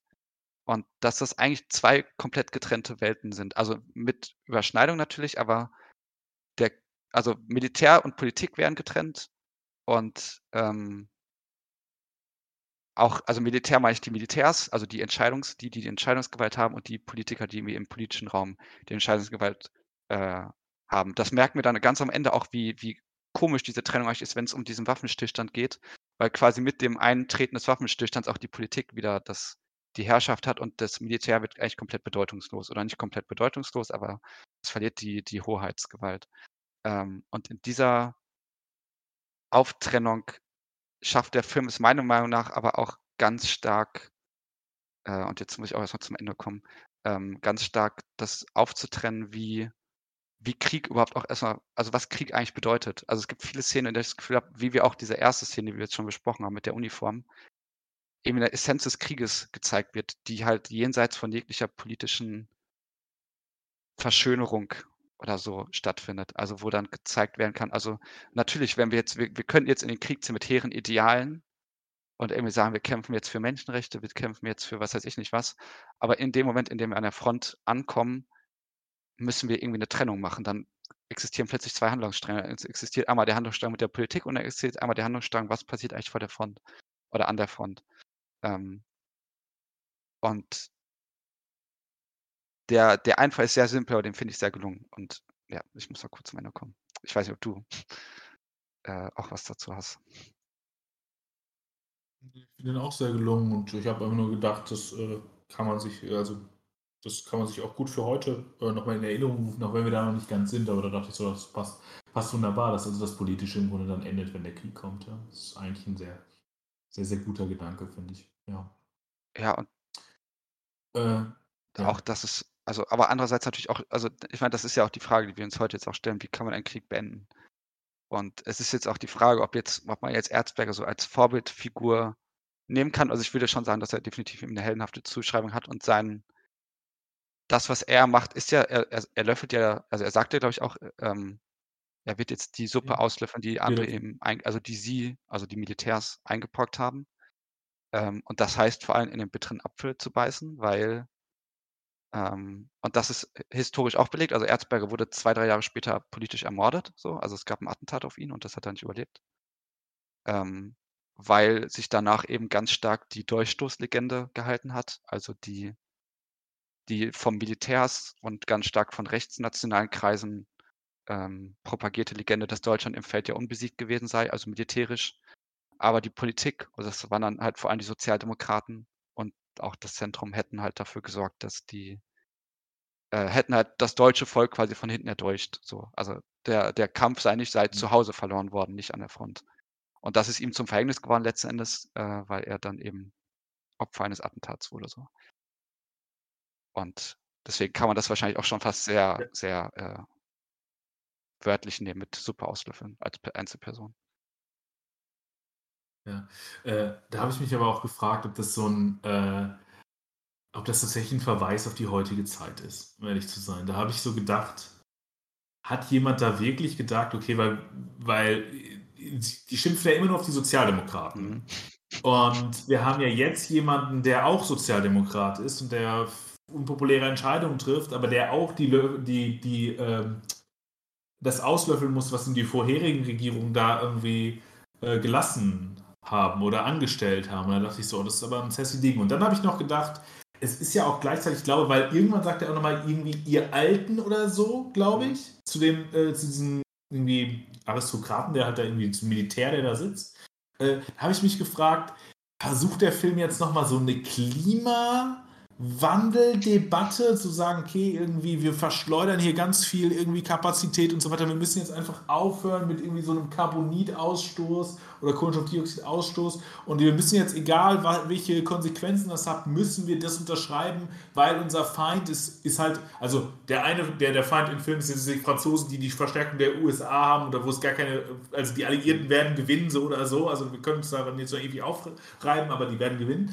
Ähm, oder, und das ist dann so eine Parallele zu irgendwie der Klimawandel, weil der Welt unter der Erde ist es völlig Wurst so und wir gehen halt als Menschheit unter. Wir müssen das jetzt quasi diesen Vertrag zur Kapitulation, die es ja auch ist, dann im Grunde, weil wir können nicht verhandeln damit, es geht nicht zu verhandeln, den müssen wir jetzt unterschreiben. Und dann gibt es ja am Ende ja auch noch solche, solche Shots auf die, auf die Landschaft, wie die ja komplett zerbombt ist und braun und tot und überall dampft und so weiter. Und da habe ich gedacht, wahrscheinlich ist es einfach eine, eine, eine Linse, aus der man gerade relativ viel sich betrachten kann. Und das kann man wahrscheinlich in jedem Film sehen. Wenn ich so ausführe, finde ich es auch nicht völlig unlogisch und unüberzeugend. Ähm, ja, aber alles in allem, glaube ich, ist es auch nicht sonderlich produktiv, weil es halt andere Filme gibt, die sich viel mehr mit der Frage auseinandersetzen, was macht Krieg eigentlich mit sowas wie Land oder so. Also Terence Malick äh, äh, sei da ganz vorne irgendwie zu nennen. Also was macht es eigentlich mit Natur und mit der Transformation dessen? Und dazu gibt es ja auch tatsächlich sehr gute soziologische äh, und, und auch irgendwie so Studien, also Forensic Architecture, wenn es irgendwie interessiert, gucken sich tatsächlich diese, äh, diese Strukturen an, ähm, was, mit, was mit Land passiert, wenn, wenn da irgendwie Krieg drauf war. Aber dahingehend habe ich gedacht, so, ah, das ist auch also das war, das war mir jetzt so krass, das fand ich, weil es eben auch ein Deutscher ist, der den Film macht und so weiter, das fand ich, das war irgendwie so, das, da dachte ich, das kann eigentlich auch kein Zufall sein. Und selbst wenn es ein Zufall ist, gibt es einen sehr schönen Schlüssel, um dann im Grunde auch zu sagen, äh, selbst diesen Krieg, der so äh, unikat ist, wie du ja auch im Grunde, also dann doch noch relativ unikat, auch weil es irgendwie dann noch ein Frontenkrieg war, das ist der Zweite Weltkrieg dann ja nicht mehr, korrigier mich, du bist der Historiker, ich, hab, ich bin halt der Laie, ich kann einfach Dinge sagen äh, und du musst es auslöffeln. Mhm. Und äh, äh, genau, äh, aber selbst, selbst, so ein Ereignis können wir dann ja im Grunde abstrahieren, so wie wir auch eine historisch konkrete Situation wir abstrahieren können für und äh, aktualisieren können für heute. Das haben wir schon ausgeführt und das ist ja auch äh, gelungen. Aber genau dahingehend habe ich mich das so ein bisschen gefragt. Ist das irgendwie auch Klimawandel und ist das auch irgendwie aktuelle Regierung mit einer, mit einer Perspektive darauf? Ähm, ja, und weil, weil, also das vielleicht noch als letzter abschließender Gedanke, weil ich glaube nicht, dass es ein direkter Bezug auf den Ukraine-Krieg war. Das habe ich am Anfang gesagt. Ich glaube, diesen Film wird es heute nicht mehr greenlighten. Ich glaube nicht, dass das, das wäre zu politisch so. Äh, und deswegen glaube ich nicht, dass das, also vielleicht ist es noch in der Produktion reingeschmuggelt worden. Wie gesagt, am Ende ist es mir die Intention ja immer eh egal und deswegen kann man es so lesen. Aber das könnte tendenziell, wenn man es intentionstechnisch denkt, könnte das so ein bisschen meine Idee gewesen sein, in dem Moment, in dem man diesen Film greenlightet, daneben bei, dass das die Aktualisierung für die heutige Zeit auf einer politischen Ebene war, wo man noch nicht irgendwie einen großen Krieg in Europa äh, vorhergesehen hat. Auch wenn du natürlich recht hast, es gibt immer Kriege auf der Welt und dieser Film ist auch im Grunde, glaube ich, äh, in seiner, in dem, was da passiert, so, abs äh, so allgemein, dass er für jeden Krieg wahrscheinlich im Großen und Ganzen zutrifft. Ja. Ja, zumindest, also zumindest für jeden modernen Krieg. Ich weiß nicht, ob man irgendwie eine Unterscheidung halt treffen könnte ja. zu, mit vormodernen Krieg, also industriellen Krieg weiß ich nicht. Da, davor wäre ich mir jetzt auch selber zu unsicher. Vielleicht könnte man das auch dafür nehmen. In gewisserlei Hinsicht sicherlich. Ähm, aber äh, er, er geht schon sehr paradigmatisch halt auf die, auf die Industrie und die Moderne irgendwie ein. Ähm, und als, als die Anmerkung, also im Zweiten Weltkrieg gab es natürlich Fronten. Ich glaube, Stellungskrieg meintest du wahrscheinlich eher. Also das, äh, das ist, es, es gab halt. Äh, ja, ja, genau, genau, das meine ich, sorry, ja, ein Stellungskrieg, genau, ja. Also das, das nicht. Na, es gab Fronten, ja, gut, okay, das, das, das kriege ich noch. Genau. Das kriege ich noch hin, ja, auch als Äh, Nicht-Historiker. Und das ist ja auch das Interessante, also das wissen wir auch aus der historischen Erfahrung. Also wenn ich jetzt irgendwie meinte, dass der, der Erste Weltkrieg so ein Trauma ist, das wissen wir auch selbst in, in, in NS-Deutschland. Es galt ja unbedingt zu verhindern, einen zweiten Stellungskrieg auszulösen. Also das war ja auch eine der ganz großen Sorgen, auch jetzt in der NS-Führung bei Hitler und so, dass man, wenn man wieder Krieg führt, man wieder in diese Situation kommt, wie auch in Zwei-Fronten-Krieg. Also das sind so die, die Urtraumata der deutschen Kriegsführung, vielleicht allgemein, aber auch allgemein von Kriegen, dass man es unbedingt verhindern will, dass sich etwas so ähm, so festfährt. Zumindest wenn man tatsächlich Kriege irgendwie, also wenn man ein Ziel erreichen will damit. Ähm, genau, das als Anmerkung dazu. Und ähm, ich fände es eigentlich auch ganz lustig, wenn Edward Berger so insgesamt so ein Plädoyer für Olaf Scholz halten würde oder so damit. Das wäre. Also ich musste auch kurz aufzucken, als ich so Sozialdemokraten gehört habe, weil es ist halt, es ist ja so ein geflügeltes Wort irgendwie, wer hat uns verraten und sowas. Ähm, und gleichzeitig Das ist aber eher von links. Ne? Genau. Wer hat uns verraten? Sozialdemokraten. Ja, ist beziehungsweise linker es ist, es ist ist ja aber irgendwie auch re- reclaimed worden. Ne? Also man darf ja auch nicht vergessen, halt in den 30er Jahren haben ja die Nazis gesagt, wer hat uns verraten, Sozialdemokraten. Ja. Also man muss sich Ja, der historischen. Dimension auch immer irgendwie bewusst sein. Ähm, und diese Sozialdemokratie existiert ja einfach verdammt lange. Ne? Das vergisst man dann auch gerne. Ähm, dass die ja schon seit Mhm. über 130 Jahren oder so gibt, glaube ich. Ähm, Also ich habe mir brennt total unter, die, unter, den, äh, unter den Nägeln auch nochmal mit dir darüber zu reden, warum das vielleicht auch so gut mit Olaf Scholz und so passt, weil ich glaube ja, dieser Film wirklich, also wie du auch am Anfang gesagt hast, ist, er kommt genau zur richtigen Zeit. Aber ich hätte noch ein paar Punkte zum Film, die ich gerne unterbringen würde. ja, ich, ich auch. Wir können das vielleicht an, ans Ende auch, schieben ne? dann so. Ähm, Okay, gut. Ähm, ich würde noch einmal zu den Dingen zurückkehren, weil da gibt es noch eine Sache, die mir, die nicht mehr, äh, ähm, die, die, die ich nicht mehr hatte, äh, die, die ich nicht gesagt habe, dann bin ich nämlich fertig. Weil diese Dinge erster Ordnung bei mir, also die Objekte, da finde ich so interessant, dass wir auch die ganze Industrie sehen, die im Grunde mit einer, mit dieser Desinformationskampagne verstrickt sind, aber gar nicht direkt dazu gehören, aber weil die Dinge noch etwas haben können, was die Körper auch haben, aber die sind ja gelöscht, weil die sind ja weg, nämlich eine Spur.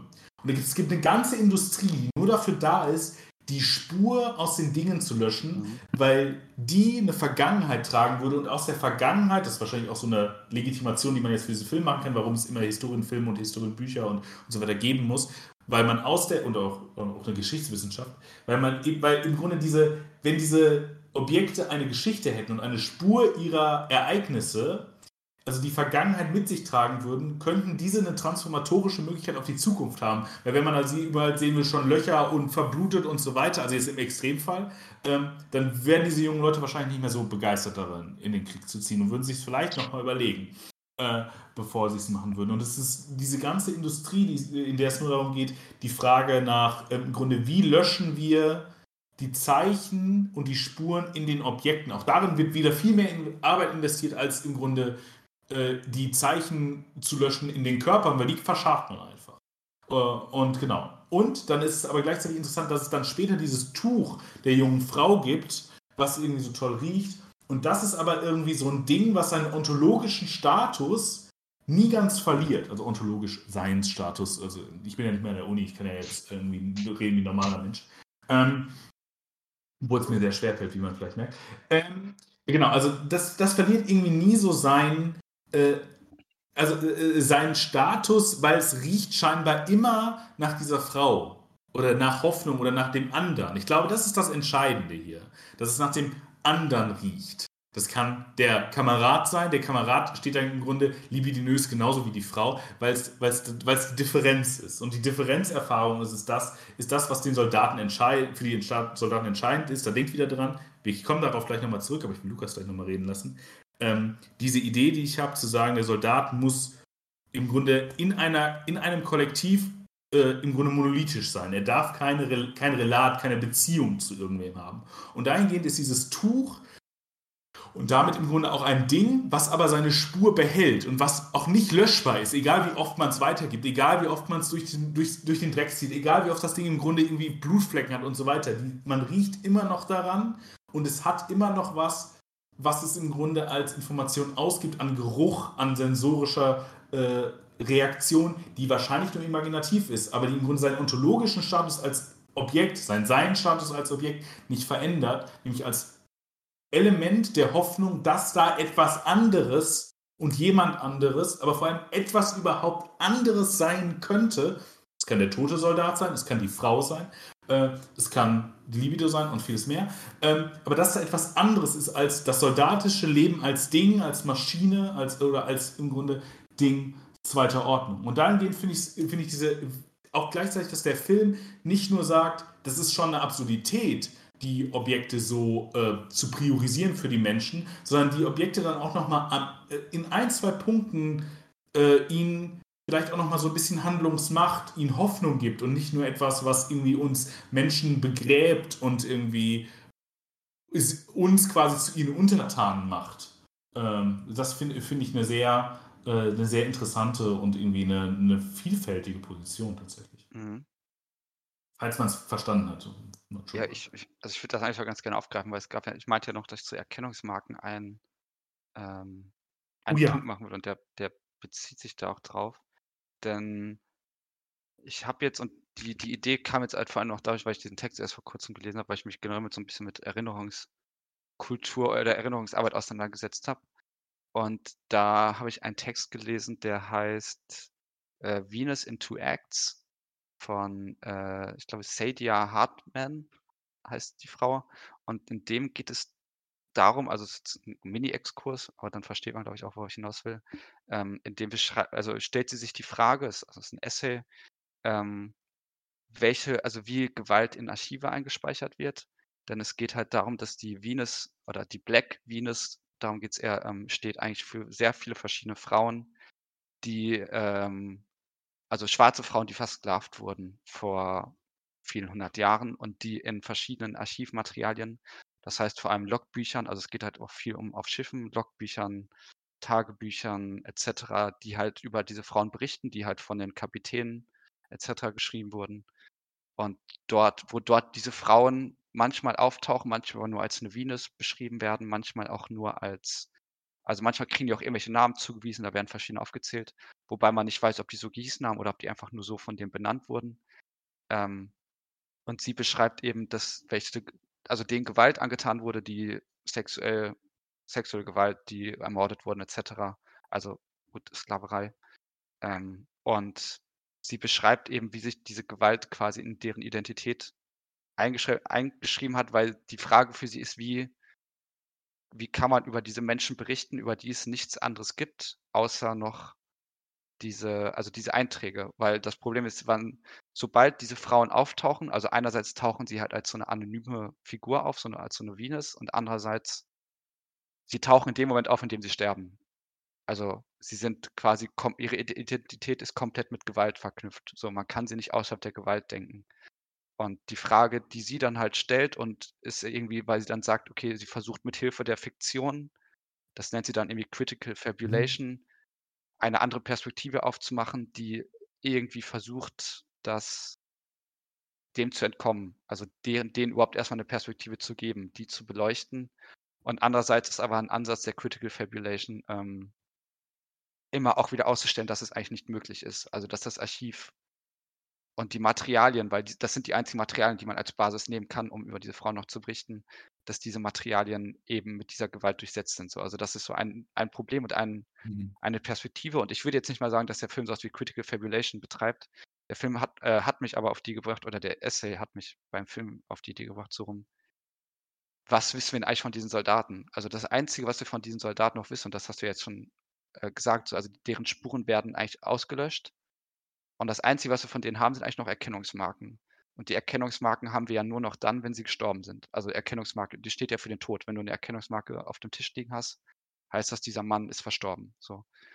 Und das hat für mich irgendwie die Frage, und ich habe da gar keine so richtige Antwort drauf, aber es hat für mich irgendwie ein bisschen halt die Frage aufgerufen, können wir über Soldaten eigentlich außerhalb eines Kontexts von Gewalt irgendwie denken oder von Tod? Also das sind ja Menschen, die die sonst auch noch in Massengräbern so. Wir, wir, sind, wir werden alle mal irgendein Massengrab, also vielleicht mal ein Weltkriegsgrab oder so, irgendwo, die, die, es ist ja überall verstreut hier, dann stehen dann die Namen aufgelistet, aber das sind ja Menschen, die haben ja auch keine Persönlichkeit mehr für uns, sondern wir nehmen sie auch nur noch als Soldaten wahr und als Tote. Und irgendwie hat der Mhm. Film das für mich auch ganz gut geschafft, das irgendwie in, in, in den Blick zu nehmen,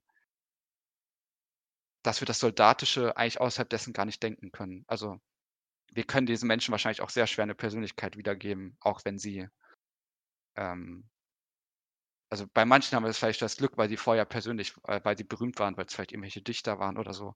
Aber bei irgendeinem Bäcker, der von irgendwo eingezogen wurde, so über den wissen wir halt nichts mehr, außer dass er gestorben ist. Und über den wissen wir auch nur was, weil er gestorben ist. So. Und ähm, irgendwie habe ich mir danach, glaube ich, mal gewünscht, dass ich mir frage, wie könnte eigentlich so eine Art von Critical Fabulation zu sowas aussehen? Also wie könnte man versuchen, Soldaten ähm, anders begreifbar zu machen als halt Tote. Also das ist ja irgendwie so der, der Modus. Ähm, und das wollte ich irgendwie an dieser Stelle mal gerne anmerken, weil ich den Gedanken irgendwie spannend fand. Ich hoffe, das ist irgendwie einigermaßen verständlich äh, rübergekommen. Also ich finde es einen sehr guten Gedanken und ich habe ihn total verstanden. Ich finde es gut. Ich glaube übrigens, Henriette Gunkel hat unter anderem ein Buch dazu geschrieben. Ich stehe jetzt hier am Schreibtisch in der Küche, weil hier das WLAN besser ist. Ähm, äh, das ist äh, sehr zu empfehlen. Ich versuche es beim nächsten Mal daran zu denken, das nachzureichen, wie das Buch heißt. Äh, das, war, ähm, das war für mich eine sehr interessante Lektüre, die auch sehr essayistisch selber ist und so, aber in der ich zum Beispiel auf das Konzept das erste Mal gestoßen bin und das finde ich sehr gut. Mhm. Ähm, darf ich deinen Gedanken also einfach klauen und weitermachen? Übrigens, also wenn darüber jemand irgendwie jetzt das inspiriert für Seminararbeiten oder so, falls irgendwer von euch in der Universität ist oder Essays oder so, schickt uns das gerne zu. Also das würde ich zumindest gerne lesen, Lukas wahrscheinlich noch lieber als ich. Wenn das vorkommt, ja. Also klar.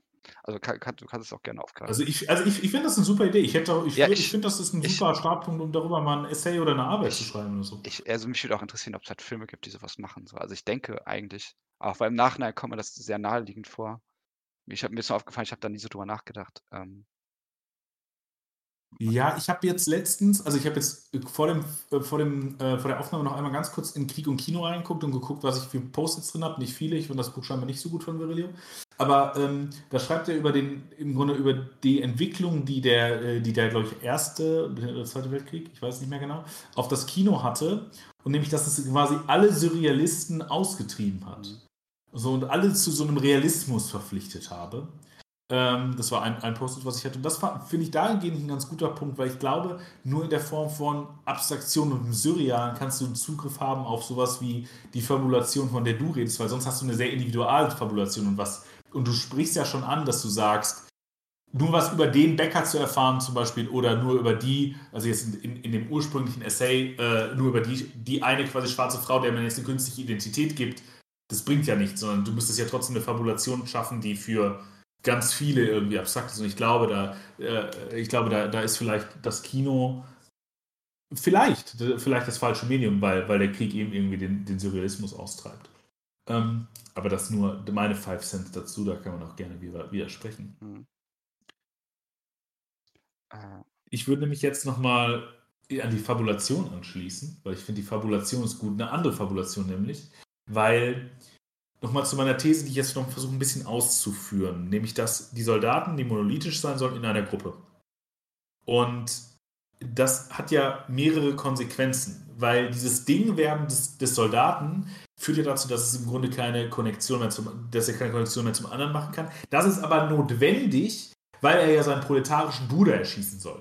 Er darf ja nicht bemerken, dass derjenige auf der anderen Seite, der Franzose, ähm, im Grunde genauso, und da gibt es ja auch Dialoge wohl im Buch und so, und es gibt ja auch äh, hier Szenen, die uns darauf hinweisen, dass wenn genau dieser Prozess nicht funktioniert, wenn nämlich genau wir uns öffnen, wenn wir auf einmal eine Relation zueinander zulassen, wenn wir uns auf einmal im anderen erkennen, das Töten gar nicht mehr im Grunde wirklich möglich ist oder gar nicht mehr so leicht ist oder dass wir irgendwie äh, äh, so sind. Also der Gegner muss irgendwie zum Ding werden. Und das ist im Grunde so eine Form von, äh, das, das ist irgendwie, dafür ist die Notwendigkeit des Monolithen, glaube ich, zentral. Aber die schafft es noch, die könnte noch funktionieren, in der man im Grunde so eine Form von ähm, nationaler Entität schafft. Also eine Form von im Grunde Ethnonationalismus. So, der, die sind fundamental anders als wir äh, und deswegen kann man äh, die töten und du brauchst dich gar nicht in dem wiedererkennen, aber deine Kameraden, die sind gleich. Aber die dürfen ja auch nicht gleich sein. Das wäre ja meine These. Die dürfen auch nicht gleich sein, weil äh, das würde ja dann dazu führen, dass du im Grunde dich für deinen Kameraden einsetzt und nicht, weil der General sagt, wir gehen jetzt in den Krieg, sondern hättest du halt so eine linke Truppe, die sagen würde, ja, nee, warum soll ich denn jetzt in deinen Krieg ziehen? Fick dich, wir erschießen dich, wir sind mehr. So. Ähm, und das darf dir eben auch nicht passieren, weil sonst funktionieren im Grunde Befehlsketten nicht mehr. Und das sehen wir ganz schön, diesen Prozess, dass äh, der, wenn der, wenn der General in seiner, in seiner Rede ja sagt, der Soldat wird alleine geboren, lebt alleine und stirbt alleine, ist das, das Ideal, sein Idealbild des Soldaten. Und es ist das Idealbild des Soldaten für diejenigen, die die Soldaten befehligen. Aber die Soldaten bleiben ja immer im Substitut irgendwie Menschen. Das, das ist etwas, womit dieser Film ja auch kämpft. Und womit Paul die ganze Zeit kämpft. Weil was Paul nicht gut, weil nicht zum perfekten Soldaten macht, ist, dass er immer wieder Beziehungen zu anderen herstellt. Das ist Beziehungen zu seinen Freunden, die bleiben bestehen, auch wenn äh, die Freunde verschwinden, sterben und deswegen irgendwie das, das Objekt, was irgendwie dann das auch tragen kann, zu den neuen Menschen, die er kennenlernt.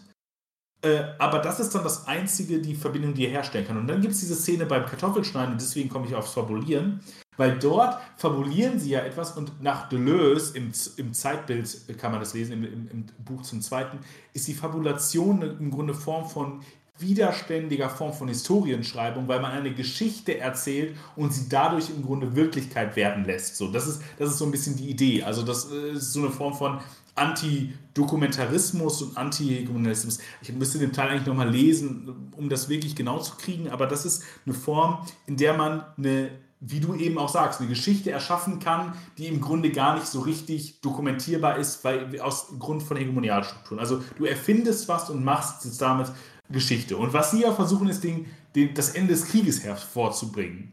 Und nur der Mensch kann ja das Ende des Krieges denken. Der Soldat darf das Ende des Krieges nicht denken, weil das Ende des Krieges heißt, der Soldat existiert nicht mehr. Weil man ihn nicht braucht. Und da versuchen sie im Grunde noch so ein letztes Mal widerständisch, das andere zu denken. Und deswegen ist es so spannend, dass dann in dem Moment diese drei Frauen mit diesem äh, Kuhkarren mit dem, äh, oder mit diesem äh, Ochsenkarren vorbeikommen und irgendwie was tragen und so. Und einer der Soldaten geht dahin und der andere, einer sagt, nimm mich mit. So, er steht da in dieser Räumchen, da sehen wir diese wunderbare totale, nimm mich mit. Und er sagt, ja, komm doch. Aber er kann sich nicht bewegen, weil die anderen Soldaten, die sind schon fest. Die können zwar untereinander noch sowas wie eine Relation herstellen, die können noch Sympathie miteinander haben, die können noch scherzen, die können noch Gemeinschaft äh, im Grunde erleben aber die können schon nicht mehr an diese Frauen, an das, was ja das Libidinöse ist, wofür sie ja unter anderem auch in den Krieg ziehen, um richtige Männer zu werden. Und richtige Männer, wie wird man das? Mit Sex. Deswegen kriegen sie auch die Waffe, die eine Frau ist und äh, eine reinliche Frau. Und die, das ist auch gleichzeitig spannend, das ist die Frau und der Penis zugleich. Also alle, alle Bedürfnisse werden hier erfüllt. Ähm, und, äh, und er ist der Einzige, der dazu noch eine Verbindung herstellen kann. Er bringt dann ja auch später dieses, dieses Objekt der Hoffnung, was überhaupt noch Differenz erzeugt, äh, zurück ähm, aber ähm, er ist ja dann auch der Nächste, der stirbt. Also er wird dafür ja dann auch bestraft, dass er dann nicht der per also er ist ja nicht der perfekte Soldat. Der andere sucht sich dann auch nochmal, der sucht sich aber ein Bild, der kann, das ist so noch das Maximum, was er dann noch an Differenz erfahren kann. So eine richtige andere Frau, da konnte er halt nur in der Ferne schmachten, äh, dass er da gerne hinwollen würde. Und das ist eigentlich auch, das ist dann hingehend spannend, weil der Film ist auch immer weiter radikalisiert. Nämlich, ähm, in dem Konzept, in dem Moment, in dem die Männer immer weniger werden oder die, die Jungen, äh, ich würde sie dann irgendwann als Männer durchaus bezeichnen, immer weniger werden, immer weniger werden, immer weniger werden, ähm, sehen wir so eine, einerseits eine Doppelfunktion dessen, in dieser Hoffnung, dass der Mensch eben nie ganz unterdrückbar ist. Einerseits eine Hoffnung darin, im gegenseitigen Erkennen, also dass du erkennst deinen Feind und versuchst ihn dann irgendwie noch in Erinnerung zu halten, dir seinen Namen zu merken, die Dokumente an dich zu nehmen, auch wenn du ihn gerade erschossen oder erschlagen hast, weil du eben in dem Moment ähm, im Grunde äh, eben nicht ihn erkannt hast, sondern ihn weiter als Ding wahrgenommen hast. Mhm. Aber gleichermaßen ist es auch so eine Entsolidarisierung, denn wenn, wenn der eine Soldat merkt, dass er verletzt ist, verwundet ist und wahrscheinlich nach Hause geschickt wird, bringt er sich ja selber mit der Gabel um. Was passiert in dem Moment? Man könnte ja sagen, okay, das ist ein Moment, der im Grunde eigentlich jetzt in einer romantisierten Welt eine Solidarität erzeugen sollte bei Leuten extern dieses sozialen Kreises. Nee, der andere Mann geht einfach hin und klaut sich schnell das Essen. Ähm, das ist alles, was passiert. Der geht nicht schnell und holt den Sanitäter, obwohl er das könnte oder so. Ähm, nö, hat sich halt umgebracht, gut, kriege ich das Essen. Also da funktioniert diese Entsolidarisierung. Und gleichermaßen funktioniert dieses Erkennen oder ist aber auch eine Problematik des Erkennens, die in dem Jungen klar wird. Äh, wenn der Junge nämlich den, ähm, nicht den Cut, sondern den anderen erschießt, nämlich der Junge von dem Bauern, der, der, der, der den letzten quasi der Freunde erschießt, weil einerseits ist da wieder das, das Prinzip der Hoffnung da oder, da, da, da, oder die Idee der Hoffnung im Erkennen, weil er in dem französischen Bauernjungen sein zehnjähriges Kind erkennt. Das hat auch so eine Idee von Hauntologie, also irgendwie davon, von irgendwie, dass Geister wiederkommen und uns dass die Vergangenheit dann doch immer irgendwie wieder einholt. Das würde das Ding bei dem Ding übrigens nicht der Fall sein. Das ist dann auch so, noch so eine Reminiszenz daran, dass sie noch Menschen sind. Aber gleichermaßen sieht man auch in diesem Kind etwas, nämlich dann wieder das Potenzial, dass es nicht äh, die Realisierung gibt, das sind nur Bauern wie wir andere. Und eigentlich, wer uns das Leid antut, sind die Politiker, sondern dieser Junge erfährt, wie Soldaten bei ihnen einbrechen und ihnen ihre Lebensgrundlage nehmen. Und eine gewisse, er guckt da ein bisschen apathisch, aber auch mit einer sehr großen Abscheu diese Soldaten an. Und das ist im Grunde wieder was, wo es nicht nur das Potenzial im Erkennen gibt, dazu einander zu verstehen und äh, sowas wie, weiß ich nicht, eine, die äh, Proletarier aller Länder, dass sie sich vereinen, sondern dass es nicht nur den Hass auf ein deutsches Regime gibt, sondern auch auf die deutschen Soldaten. Und das ist der deutsche Bauer oder der deutsche Bäcker, genauso wie das andere, die in diesem Jungen sich, äh, sich ähm, im Grunde äh, sich im Grunde entfalten und dann im Grunde sowas wie ein Denken der Erbsünde oder irgendwie so eine Form von Erbsünden und so eine, so eine Form von ewiger Konkurrenz und ewiger Feindschaft im Grunde das da sät. Wenn es einmal den Krieg gab, gibt es immer das Potenzial, dass es Gräben, dass Gräben entstehen, die nicht mehr im Grunde über politische Abstraktion, die nicht, die nicht Konflikte in der Politik sind, sondern die tatsächlich handfeste, äh, handfeste Konflikte zwischen Menschen werden. Und dahingehend ist es, ist es dann eben äh, so ein Projekt, dass der Film das immer auschangiert und es geht immer darum, dass es die Soldaten sich im Grunde nicht verbinden sollen. Sie verbinden sich und am Ende ist ja dann, wie gesagt, bei Paul seine große, seine große Sünde oder sein großes Vergehen, warum er stirbt, warum er aber auch vielleicht zum Helden wird, dass er die Befehle quasi vergisst oder so, sondern weil er seinen Kameraden in Not sieht und dafür runterspringt, ja, um den zu retten, indem er sich selbst sieht. Das ist ja auch dann, du musst ja einen Moment von Erkennen haben und er erkennt sich selbst in diesem Jungen. Äh, das ist ja das Potenzial des, quasi, was man vielleicht als, als linke Person im Soldatischen und im Anonymisierten sehen könnte.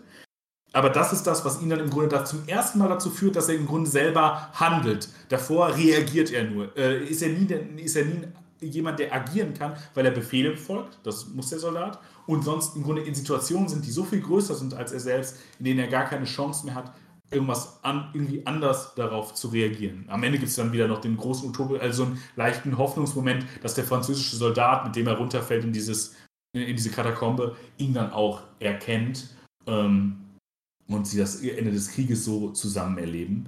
Aber äh, ähm, That said, noch eine Sache, noch eine Verbindung zu der, nämlich zu der Rede des, äh, des Leutnants, weil wir merken jetzt, dass, äh, dass sowohl der Rechte als auch der Linke, merken wir in der, äh, in der Rede, von dem Kollektiv reden kann und für das Gute für alle quasi. Nur der große und feine Unterschied ist, glaube ich, darin, und ich glaube, deswegen ist mir das so wichtig. Der kleine Unterschied ist, also eine Hufeisentheorie ist Quatsch, aber man muss sich das, glaube ich, mit äh, vorstellen wie zwei Bäume, die manchmal durchaus auch in, selbe, in ähnliche Richtungen äh, wachsen können und fast an dem, am gleichen Punkt rauskommen, weil wenn diese Männer irgendwie über das Ganze reden, das so wichtig ist, ist ihre Legitimation dazu, das Teilstück aus jeglicher Relation zu brechen für das Ganze und einfach zu benutzen das Teilstück nämlich nicht mehr zu betrachten, sondern einfach nur als im Grunde Notwendigkeit zu sehen. Und eine linke Politik des Ganzen oder der großen und, weil auch Linken geht es ja immer um, um wir, müssen, wir dürfen jetzt nicht so handeln, wie wir handeln, weil perspektivisch ist das schlecht und so weiter. Also, you get the point. Ich glaube, das muss ich euch allen nicht erklären.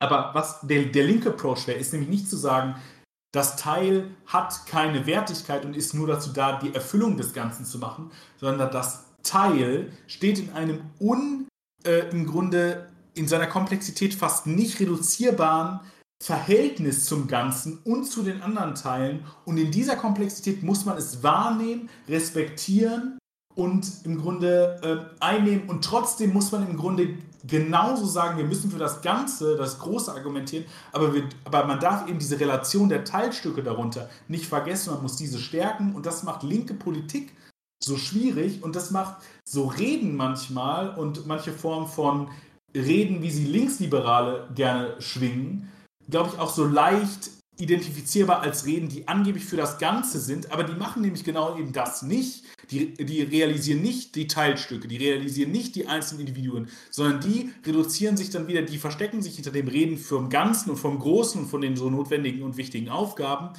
und negieren dabei das, und schmeißen das in der rechten äh, nach einer rechten Ideologie einfach die Teilstücke, die, die Unterbrechung, brechen all diese Verbindungen, die es zueinander hat und all diese ähm, Verbindungen, die es hat, um das Ganze überhaupt zu schaffen, weg und versuchen es einfach nur zu instrumentalisieren. Und ich glaube, deswegen finde ich auch diese Rede so total gut, weil man, es bräuchte nur so ein paar kleine Veränderungen, ähm, und man könnte sich das sehr gut als linke Rede, finde ich, vorstellen. Also dann wäre es nicht für, um in den Krieg zu ziehen, aber vieles andere, was man da äh, sehen will, würde man sagen, ja, das ist einfach eine linke passionierte Rede von ihm. Mhm. Ich hoffe, es ist klar geworden. Ich hoffe, ihr müsst damit gar nicht äh, irgendwie übereinstimmen. Du musst auch gar nicht damit übereinstimmen, aber ich hoffe, es ist zumindest einigermaßen klar geworden, was meine Idee ist. Ja, ich, ähm, ja, ich, ich würde auf zwei Punkte auch eingehen wollen. Ich, ich glaube, das wird eine sehr lange Aufnahme. äh, die, der, also einerseits noch auf den Erkennpunkt, weil das fand ich gut beschrieben, auch gerade die, die Szene halt, wenn er mit dem Franzosen im Krater liegt, ähm, weil das ist eine Szene, die, also die hat mich jetzt im Film auch wieder fertig gemacht, die hat mich auch im Buch damals, ähm, also es ist so, also ich, ich finde es so schwer zu greifen, weil es ist, eigentlich trifft es halt die, die Essenz des Ganzen so gut, weil er, also Paul, man sieht ja auch vorher, wie er diverse Soldaten erschießt. So, also es ist jetzt nicht der erste, die erste Person, die er umbringt, aber in dem Moment, in dem er quasi dazu gezwungen ist, ihn zu erkennen, weil er eben mit ihm in diesem Krater hockt und dort nicht rauskommt, also es, und er sich irgendwie auch mit, dem, mit den Konsequenzen seines Handelns mehr oder minder äh, auseinandergesetzt sieht. Ähm, und ich glaube halt auch beide irgendwie auf so eine Körperlichkeit zurückgeworfen sind, weil im Erkennen des anderen steckt ja auch irgendwie die Erkenntnis irgendwie so, der funktioniert halt auch wie ich. So, der hat den gleichen Körper. Ich könnte dort auch liegen und ziemlich elendig verrecken. Also es ist ja ein elendiges Verrecken. Er steckt in seinem eigenen Blut. Ähm, und dass da, da drin irgendwie, also ich finde die Idee irgendwie eh spannend, so, so von so einer körperlichen Solidarität irgendwie zu merken, okay, wir, wir sind halt Menschen, wir sind, wir funktionieren irgendwie auch biologisch gleich und es gibt ja in vielen Filmen, auch in vielen anderen Filmen Momente, in denen quasi Feindschaft dadurch aufgebrochen wird, wenn man irgendwie auf so eine, auf, auf eine Gemeinsamkeit zurückgeworfen wird. Und das kann ja auch schon eben einfach sein, dass man halt eben äh, irgendwie ein Mensch ist und darin dann eine Gemeinsamkeit findet. Ähm, und gleichzeitig aber auch, und das ist hier ein bisschen kürzer, das ist ein Roman viel länger, aber irgendwie auch, ich finde es, glaube ich, okay, dass es gekürzt wurde, weil danach natürlich noch die, einsetzt, die das Bedauern, die Trauer, ähm, was daraus gefolgt wird. Ich weiß, im, im Roman heißt es dann auch irgendwie, dass er dann zu, zu sagt, ja, ich reise zu deiner Familie, wenn der Krieg vorbei ist und ähm, dann äh, werde ich irgendwie ver versuchen, das wieder gut zu machen. Aber es wird natürlich, also am Tag darauf ist es eigentlich auch schon wieder vergessen, sobald er aus dem Krater rauskommt, ist das wieder passé. Aber es sind so diese ganz kleinen Momente, ähm, die es dann eben doch gibt. Und ähm, genau, das eine dazu. Und zum General, also du, ich glaube, du meintest eigentlich, du hast ja Unterleutnant gesagt, aber ich glaube, du meintest eher den General bei der Rede, ne? Oder? Also bei, bei, also bei der Rede meinte ich den, äh, also bei der Einrede am Anfang meinte ich den Schullehrer. Ach so, ja, okay. Und äh, bei dem Gespräch genau, habe ich okay. Unterleutnant gesagt. Also der, der Typ, dem, dem er das halt erzählt und der halt erzählt von seiner Sattelfabrik. Okay, so. Genau. ja. Ähm, ja, da, da verstehe ich auf jeden Fall den Punkt. Wir haben ja auch im Vorgespräch, als wir mit dem General gesprochen haben, wir meinten auch, da sind halt auch so Anleihen und Aussagen, bei denen man sagt, okay, die würde man auf Twitter halt auch so lesen. Ähm, und zwar eben vor allem der, der Punkt, dass er und das ist also, wir, müssen diesen Mann noch mal so ein bisschen runterbrechen, weil was er er immer wieder sagt und was er auch bis zum Ende sagt, auch wenn er weiß, jetzt ist der Waffenstillstand beschlossen. Also um, um 5 Uhr morgens wird dann der in diesem Wagen der Waffenstillstand beschlossen. Aber es wird gesagt, der tritt erst in sechs Stunden in Kraft. Was tatsächlich auch eine realhistorische Begebenheit ist, weil, äh, und in der Realität war es wohl eher andersrum, als es hier der Film darstellt. Ähm, die alliierten Kräfte oder die Entente, war es ja im Ersten Weltkrieg, ähm, sich eine bessere Person, also die wollten, die waren ja im Vormarsch, die wollten sich quasi eine bessere Position noch er, erkaufen, äh, erstreiten, weil sie diese sechs Stunden quasi noch nutzen konnten, um weiter vorne zu marschieren. Und er nutzt es ja in der anderen Hinsicht aus, sagt, okay, jetzt in diesen sechs Stunden, er sagt ihm, jetzt reißen wir, jetzt ziehen wir den Karren aus der Scheiße nochmal und befiehlt halt den letzten Angriff, der logisch natürlich komplett unsinnig ist, der aber vorher schon eigentlich immer wieder, also der, der immer wieder argumentiert mit, dieser Angriff wird jetzt werden, dieser Angriff wird jetzt werden. Und wir aber natürlich wissen, der, dieser Mann sagt wahrscheinlich schon seit drei Jahren, dass der nächste Angriff irgendwie die Entscheidung bringen wird oder den Durchbruch oder so. Und wir wissen natürlich, es, es wird nichts ändern. So. Also das Einzige, was es ändern wird, und die einzige Person, die das artikuliert, ist halt Erzberger, der sagt, ähm, wenn die anderen generell, also wenn die anderen Menschen im, Bahn, im Bahnwagen bei ihm sagen, so ja, die ähm, ja, aber wenn wir denen jetzt zustimmen, so, dann verlieren wir irgendwie das Elsass, dann müssen wir, dann muss das Militär reduziert werden, all das. So, und dann sagt, äh, und dann sagen die so, aber wir könnten irgendwie noch Monate durchhalten oder so. Und dann sagt Erzberger, ja, aber diese Monate bedeuten halt 100.000 Menschenleben. Also er ist eigentlich die einzige, die einzige Instanz in diesem Film, die irgendwie Menschen, also wie du es ja gesagt hast, der den Menschen noch irgendwie erkennt, der die Menschen nicht als Ding, als irgendwie Masse aufgreift, über die man halt verfügt als Ressource.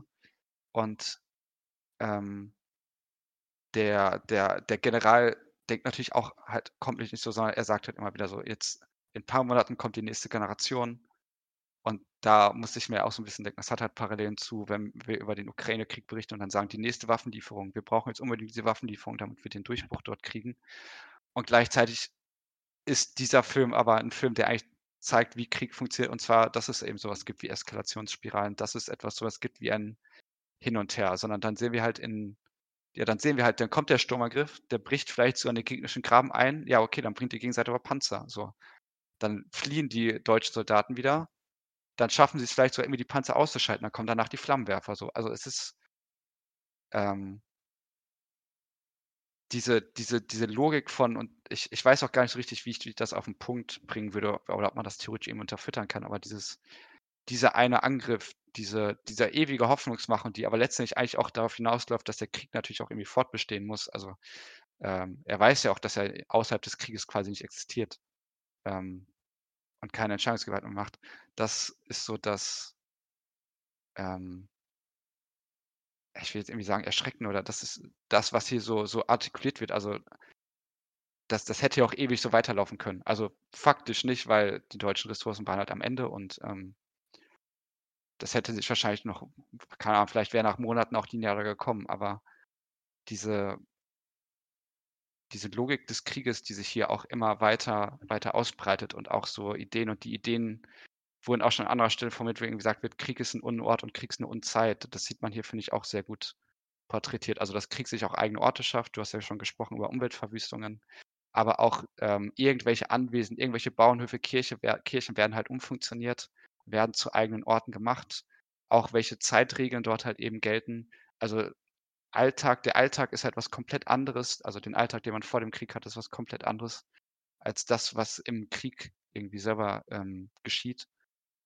Ähm, und mit erst mit dem Eintreten des Waffenstillstands, erst mit dem Paradigma der Politik, das vielleicht wieder einzieht, ähm, wird das wieder, wieder, wieder eingeführt. Und ähm, das, ist, das war jetzt ja ein langer Monolog. Aber das waren alles so, so Punkte, die ich irgendwie unterbringen wollte. Ja, ich glaube, bei dem General wäre vielleicht meine Idee, also ich kann es auch nicht theoretisch unterfüttern, aber was ich glaube, das ist die Hoffnung danach, dass Handeln noch Sinn hat, oder? Dass man doch tatsächlich handeln kann. Ja. Weil er ist ja auch dieser, der sagt, ich bin 50 Jahre zu spät. Also, Ja. weil die Idee ist ja zu sagen, den, mit der nächsten Generation, dann habe ich im Grunde die, dann habe ich die Handlungsmacht wieder, weil ich habe so viele Ressourcen, dann kann ich wirklich was bewegen, dann kann ich wirklich was ändern. So, das ist, das ist ja die Idee. Also, oder mit der nächsten Waffenlieferung, oder mit, also wenn die nächste Generation kommt und so weiter, oder der nächste Jahrgang kommt. So, das ist, glaube ich, immer die Idee in der Hoffnung, dass es irgendwie, dass man tatsächlich noch durch Handlung irgendwie eine Differenz machen kann, dass man selber noch zum Held werden kann auf dem Schlachtfeld. Und selbst, also selbst der General ist dann so hingehend noch quasi auf dem Schlachtfeld, auch wenn der natürlich da sitzt und irgendwie dekadent frisst und, äh, und selber natürlich nie, nie in einem Schützengraben war. So, aber das ist dann vielleicht noch das irgendwie die, die große Hoffnung, dass es dann nicht alles tatsächlich sinnlos ist. Die eigene Existenz ist ja komplett sinnlos des Soldaten, wenn das Handeln keinen Sinn, äh, wenn das Handeln überhaupt keinen Sinn mehr ergibt. Genau. Und äh, das wäre vielleicht Ja. meine Idee, aber ich glaube, da kann man auch noch sehr viel mehr zu sagen. Sag du. Nee, ich, ich, ich glaube, das stimmt. Ähm, es, es passt ja auch, weil, genau, du hast ja gesagt, 50 Jahre zu spät. Er, genau, er referiert ja auf seinen Vater äh, und sagt, der hat in den drei Mhm. Einigungskriegen unter Bismarck ähm, gekämpft. Und das finde ich auch eine ganz, ganz interessante historische Anmerkung irgendwie, weil die, also das, das Kaiser, das Deutsche Kaiserreich wurde ja 71 gegründet, eben nachdem der letzte Krieg gegen Frankreich gewonnen wurde. Also in, in, in Versailles, dem Symbolbild der französischen Monarchie, wurde das Deutsche Kaiserreich dann ausgerufen. Ähm, 71 und davor gab es noch zwei andere Kriege, die auch gewonnen wurden. Das heißt, der, der, der siegreiche Vater in einem Krieg, in dem es vielleicht halt noch Helden gegeben hat, Fragezeichen. Ähm, und der eben als Held heimgekehrt ist und er, der ja quasi versucht, eigentlich das Gleiche zu wiederholen, der Sohn, nur eben viele Jahre zu spät, weil ähm, ja, wir, wir über den ge- gesprochen haben, dass es in diesem Krieg nicht mehr möglich ist. Und deswegen ich beim, beim Schauen des Films auch so ein bisschen hatte und jetzt auch jetzt bloß nicht in so eine Richtung zu gehen, irgendwie dieser Mindset, das eigentliche Opfer des Kriegs oder so, aber er wirkt auch wie eigentlich jemand, der durch diesen Krieg auch traumatisiert ist, aber auf so eine ganz andere Art und Weise, weil er also eine, eine, eine komplette Frustration ich, man irgendwie bei ihm sieht, die, die sich aber natürlich halt entlädt und das Entladen trifft dann letzten Endes die Soldaten, die das ausführen müssen. Aber äh, ich fand das schon ganz spannend, die Idee und das in diesen Passagen vom Roman, die ich gesagt habe, die hier nicht, nicht auftauchen, da wird das ja auch so ein bisschen artikuliert und ich glaube, hier kommt das dann nochmal in ganz kleiner Form wieder auf, dass man auch sagen könnte, das Kaiserreich, was quasi auch durch Krieg gegründet wurde, das irgendwie durch Krieg geschmiedet wurde, weswegen diese Gesellschaft ja auch so stark militarisiert war, ähm, wird davon, glaube ich, auch ein bisschen eingeholt. Also es wirkt so ein bisschen so, dass quasi der Gründungsmythos auch ein bisschen der Grund dafür ist, dass das Kaiserreich in sich zusammenfällt. Ähm, weil man es auf einem Krieg gegründet hat, den es aber quasi gar nicht mehr gibt, aber man immer noch glaubt, diesen, diesen Mythos weiterführen zu müssen. Ähm, ich glaube, das wird in ihm auch so ein bisschen verhandelt, aber das wäre jetzt irgendwie auch so eine historische Debatte, aber ähm, ja, das, das Gefühl hatte ich bei ihm so ein bisschen. Ähm, und dass er natürlich auch der Letzte ist, der aus so einer Logik irgendwie ausbrechen kann. Genau. Und die Frage ist natürlich auch, wo sind die Väter? Ja. Also das finde ich ja auch eine spannende Sache. Er, ist, er, er bringt irgendwie seinen Vater ein. Das ist ja auch so interessant, dass der Film die Väter komplett löscht. Und die Familien der, der, der Jungen existieren nicht. Es gibt nur die ein, die eine, der eine Vater, der quasi versucht, seinen Sohn davon abzuhalten, ins Militär zu gehen, weil er ihm nicht jetzt einen Schätztel unterschreibt. Die, die, die Unterschrift schnell gefälscht. Aber das ist ja auch eine, also das ist ja auch eine Einschub, also eine Form von Ordnungsinstanz, von irgendwie ähm, eine Form von ähm, Zugriff, von Kontrolle, von, also der Vater bei Lacan oder so. Der wird ja natürlich irgendwie, der Vater ist ja auch irgendwie immer ein Teil des großen anderen, oder der große andere ist aber immer irgendwie der Vater, natürlich auch Gott, natürlich auch der Staat, aber das ist natürlich ja auch das Militär. Und die Väter werden hier gleichermaßen auch irgendwie zu Kameraden, die gleichgestellt sind, aber bleiben auch immer irgendwie Väter. Also das also Sohn-Verhältnis wird hier im Grunde auch, das könnte man jetzt noch irgendwie länger drüber nachdenken, fiel mir jetzt nur ein, weil du, die, weil du den Vater irgendwie angesprochen hast dann. Hm. Äh, darüber könnte man auch nochmal nachdenken, was das eigentlich heißt, weil für das Militär ja eben die, so eine Idee von Vater schon, schon entscheidend ist, also von, von irgendwie männlicher Herrschaft und Zugriff auf irgendwie Mhm. Körpergewalt und äh, irgendwie Zerstörung. Und dann hast du noch was zu einer eigenen Zeit und eigenen Raum gesagt. Und da nur eine kurze Anmerkung, weil das sehr schön in dem Film eigentlich ist. Das sieht man auch ganz gut am Körper und am Gesicht des Schauspielers. Äh, das spielt er wirklich sehr, sehr gut, weil man wirklich merkt, er altert, also man, man kann ihm quasi auf der Leinwand beim Altern zusehen. Und man hat jetzt gerade, also ich zumindest, oder hat jetzt gerade klingt so, als ob das jetzt ein total neuer, neues Konzept wäre, aber äh, Tempé und Durée von, von Berson, also diese Idee, dass äh, im Grunde Zeit, im Grunde es sowas wie eine quasi objektive Zeit gibt, die verstreicht, aber auch eine erfahrene Zeit, ähm, die man irgendwie braucht. Das ist jetzt gerade in den Disability Studies, also jetzt gerade wieder schon, also ist in den Disability Studies irgendwie ein großes Ding und ein großes Thema und irgendwie eine, eine Wichtigkeit darüber nachzudenken, dass eigene Subjektivität eine eigene Zeitempfindung irgendwie mit sich bringen zum Beispiel. Mhm. Und da müsste man dann irgendwie fragen, ähm, muss man hier noch ein drittes einfügen? Weil es ist ja bei ihm ja nicht nur, also es ist nicht nur die Zeit, die vergeht und die Zeit, wie er es empfindet, sondern ja auch gleichzeitig irgendwie, obwohl da, man müsste wahrscheinlich sagen, es ist dann die Durée, also die Zeit, wie er es empfindet, aber irgendwie ist da noch für mich was Drittes darin, dass der Körper so stark altert. Verstehst du, was ich meine? Weil es ist irgendwie quasi so eine objektive Zeit, die sich im Körper mhm. manifestiert, die schneller voranschreitet. Also er ist irgendwie am Anfang gefühlt so 16, soll er wahrscheinlich sein, sieht auch ungefähr so in dem Dreh aus und dann am Ende ist er irgendwie anderthalb Jahre später in der realen Zeit, aber er sieht aus wie Mitte 40 gefühlt. Oder Mitte 30 zumindest mindestens so. Ähm, und da finde ich im Grunde diese Idee davon, dass du sagst, ja, Krieg schafft seine eigenen Räume, äh, mit der Kirche und so weiter und seine eigenen Zeitlichkeiten, ja. Und das dann im Grunde auch so schön auf den, äh, auf den Protagonisten einzusetzen. Und ich weiß, dass es Come and See gibt mhm. oder Komm und See und der das noch viel krasser macht. Ja, aber man kann es ja auch erwähnen, wenn es der Film auch macht. Liebe Leute, ja. Mistgaben und Fackeln wieder hinlegen. Alles ist gut. Äh, genau. Äh, ich würde noch zwei Anmerkungen machen und ich glaube, dann sollten wir auch vielleicht auf das Ende kommen und mit dem Ende dann noch zum Ende. Ähm, außer du hast noch so ja. viel. Aber es klang jetzt eher nicht mehr so. Nee, ich habe gar nichts. Okay. Ähm, weil was, und das, das, das wäre eigentlich so ein Film, den hätte man hier auch sehr gut parallel schauen können. Den habe ich auch irgendwann schon mal hier erwähnt. Ähm, weil wir, du ja auch so ein bisschen was kollektiv gesprochen hast. Ähm, es gibt einen Film namens Kameradschaft, heißt der einfach nur von Papst. Ich weiß, ich weiß nicht, irgendwie Georg Wilhelm oder sowas heißt er, glaube ich, Gregor Wilhelm. G.W. G.W. Papst äh, von 1930, der auf eine, fand ich, sehr gelungene und auch sehr politische Art, also man könnte über den auch über die Rezeptionsgeschichte fast das gleiche wie über äh, Im Westen nichts Neues sagen, ähm, in dem es halt darum handelte, dass ein, ein Minenkonflikt in Frankreich dafür sorgt, dass deutsche Kumpels, also deutsche Bergarbeiter, ähm, zum Erb Erbrivalen quasi rüberfahren und denen helfen. So. Also dass die Klassenzugehörigkeit dafür sorgt, dass sie denjenigen, die doch eigentlich national verfeindet sind, helfen. Und gleichzeitig versucht dieser Film aber irgendwie auch das Trauma des Ersten Weltkriegs zu verhandeln.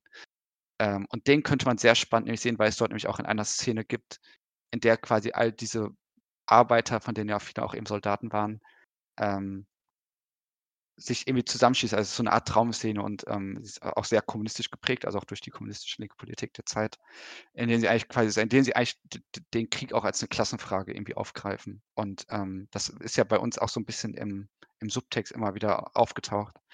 Ähm, dass man, finde ich, auch einfach, wie ich sagen kann, dass man Soldaten auch schon als eine Klasse begreifen kann, irgendwie. Also, oder dass sie zu einer Klasse gemacht werden. Und die, Fra die Frage ist halt auch immer, welche Interessen, also wer, welche Interessen vertreten die denn da letztendlich eigentlich? Und es läuft ja immer darauf hinaus, dass sie Interessen vertreten, die für sie eigentlich gar nicht, gar nicht mehr belangt, von Belang sind, sobald sie an der Front sind, die vielleicht davor interessant waren, vielleicht aber auch oftmals gar nicht. Also, dass man auch für irgendwelche Ideale in den Krieg zieht, die für einen selber gar keine Auswirkungen haben, ähm, sondern dass man letztendlich halt Machtinteressen von einer fremden Kaste vertritt. Und das ist halt, Kameradschaft macht das sehr stark in einer Szene. Äh, und daran habe ich mich auch so ein bisschen erinnert gefühlt. Also das ist auch halt auch die Szene mit dem Franzosen im Krater, dass man dort eben merkt, okay, es ist halt, also wer, wer, wer wird in den Krieg geschickt so und wer stirbt an der Front so und wer muss halt nicht sterben, wer muss den Krieg nicht auskämpfen. Ähm, das artikuliert der Film, finde ich, sehr deutlich. Ähm, und den anderen Punkt, den ich dazu noch hätte, und das ist so ein bisschen allgemein, weil wir ja relativ wenig über Ästhetik gesprochen haben noch. Ähm, und ich finde, das sollte man zumindest einmal ins Boot holen, weil der Film sehr stark äh, sich einerseits halt an, an auch berühmten Darstellungen irgendwie orientiert. Also einfach, wenn man sich sehr viel an Malerei und Aufzeichnung und sowas dazu anguckt. Also einfach, es sind ja klassische Bilder mit, die Leichen verschmelzen mit der Natur oder dem, was von der Natur noch übrig geblieben ist, muss man ja eher sagen. Ähm, Das heißt, wir sehen auch, also die Uniformen passen farblich auch dazu. Es sind ja auch Tarnuniformen eher, oder es geht hin zur Tarnuniform. Die französische Uniform ist noch ein bisschen äh, aufmerksamer, aber man merkt auch in, den, in dem modernen Krieg generell, es geht ja immer mehr zur Tarnuniform hin, äh, weniger zu irgendwie geschmückten Uniformen, die auch noch ein ganz anderes Militärbild ver verkörpert. Äh, und dass halt die, die Leichen, die eh schon dreckig sind und schmutzig, also keiner hat ja mal irgendwie ein sauberes Gesicht, die Uniform, ähm, die abgetrennten Körperteile, die irgendwo rumliegen, die Leichen, die auch deformiert sind, die äh, teilweise auch liegt, irgendwo hängt ein Rumpf einfach nur im, im Baum oben drin. Äh, also es ist auch sehr, also sehr grafisch und sehr grausam, andererseits aber auch, es verschmilzt halt irgendwie mit, mit diesem Sumpf und dem Morast. Ähm, und ich weiß nicht, ob man das dann eher als naturalistisch vielleicht bezeichnen würde oder als realistisch, hattest du ja irgendwie gesagt, dass Surrealismus zu Realismus um übergeht. Ähm, also da bedient sich der Film sehr starker Ikonografie, die man, wie man halt kennt. Es sieht, das Niemandsland sieht so aus, wie das Niemandsland irgendwie immer aussieht. Und ähm, andererseits, ähm, hatte, einen Punkt hatte ich da jetzt noch. Jetzt entfällt er mir gerade. Ähm, weiß nicht, falls du gerade noch kurz hast, muss gerade noch kurz überlegen.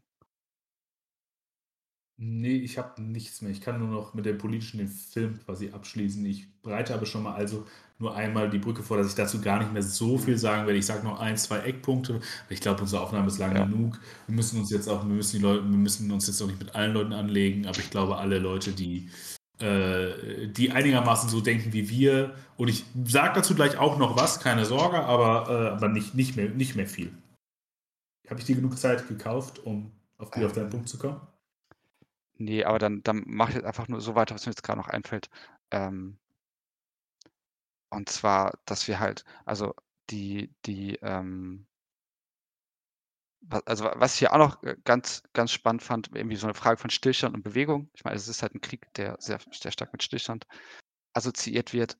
Ähm, wenn dann mal Bewegung eintritt, fand ich das irgendwie auch ganz spannend, weil es irgendwie sehr stark ein Hin und Her ist.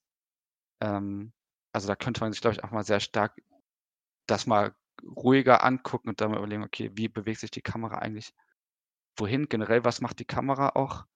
Ähm, und auch wie halt wird halt sowas wie Zufälligkeit porträtiert. Ähm, da meinte ich ja schon irgendwie links und rechts und überall explodiert irgendetwas. Wer wird getroffen, wer wird nicht getroffen? Es ist auch immer, also irgendwas geschieht auch immer im Bild. Wir haben auch so eine, so eine Unterscheidung von Vorder- und Hintergrund irgendwie. Aber der Hintergrund ist halt, da geschieht schon dauerhaft irgendetwas.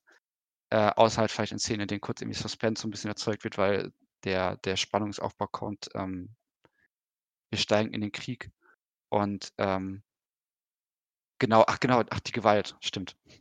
Ähm, genau, die Gewalt, die, das war noch der Punkt, den ich sagen wollte, die sehr, sehr abstoßend ist. Und ich habe mich so ein bisschen gefragt, warum eigentlich oder wie, wie man das festmachen kann, dass sie so abstoßend ist.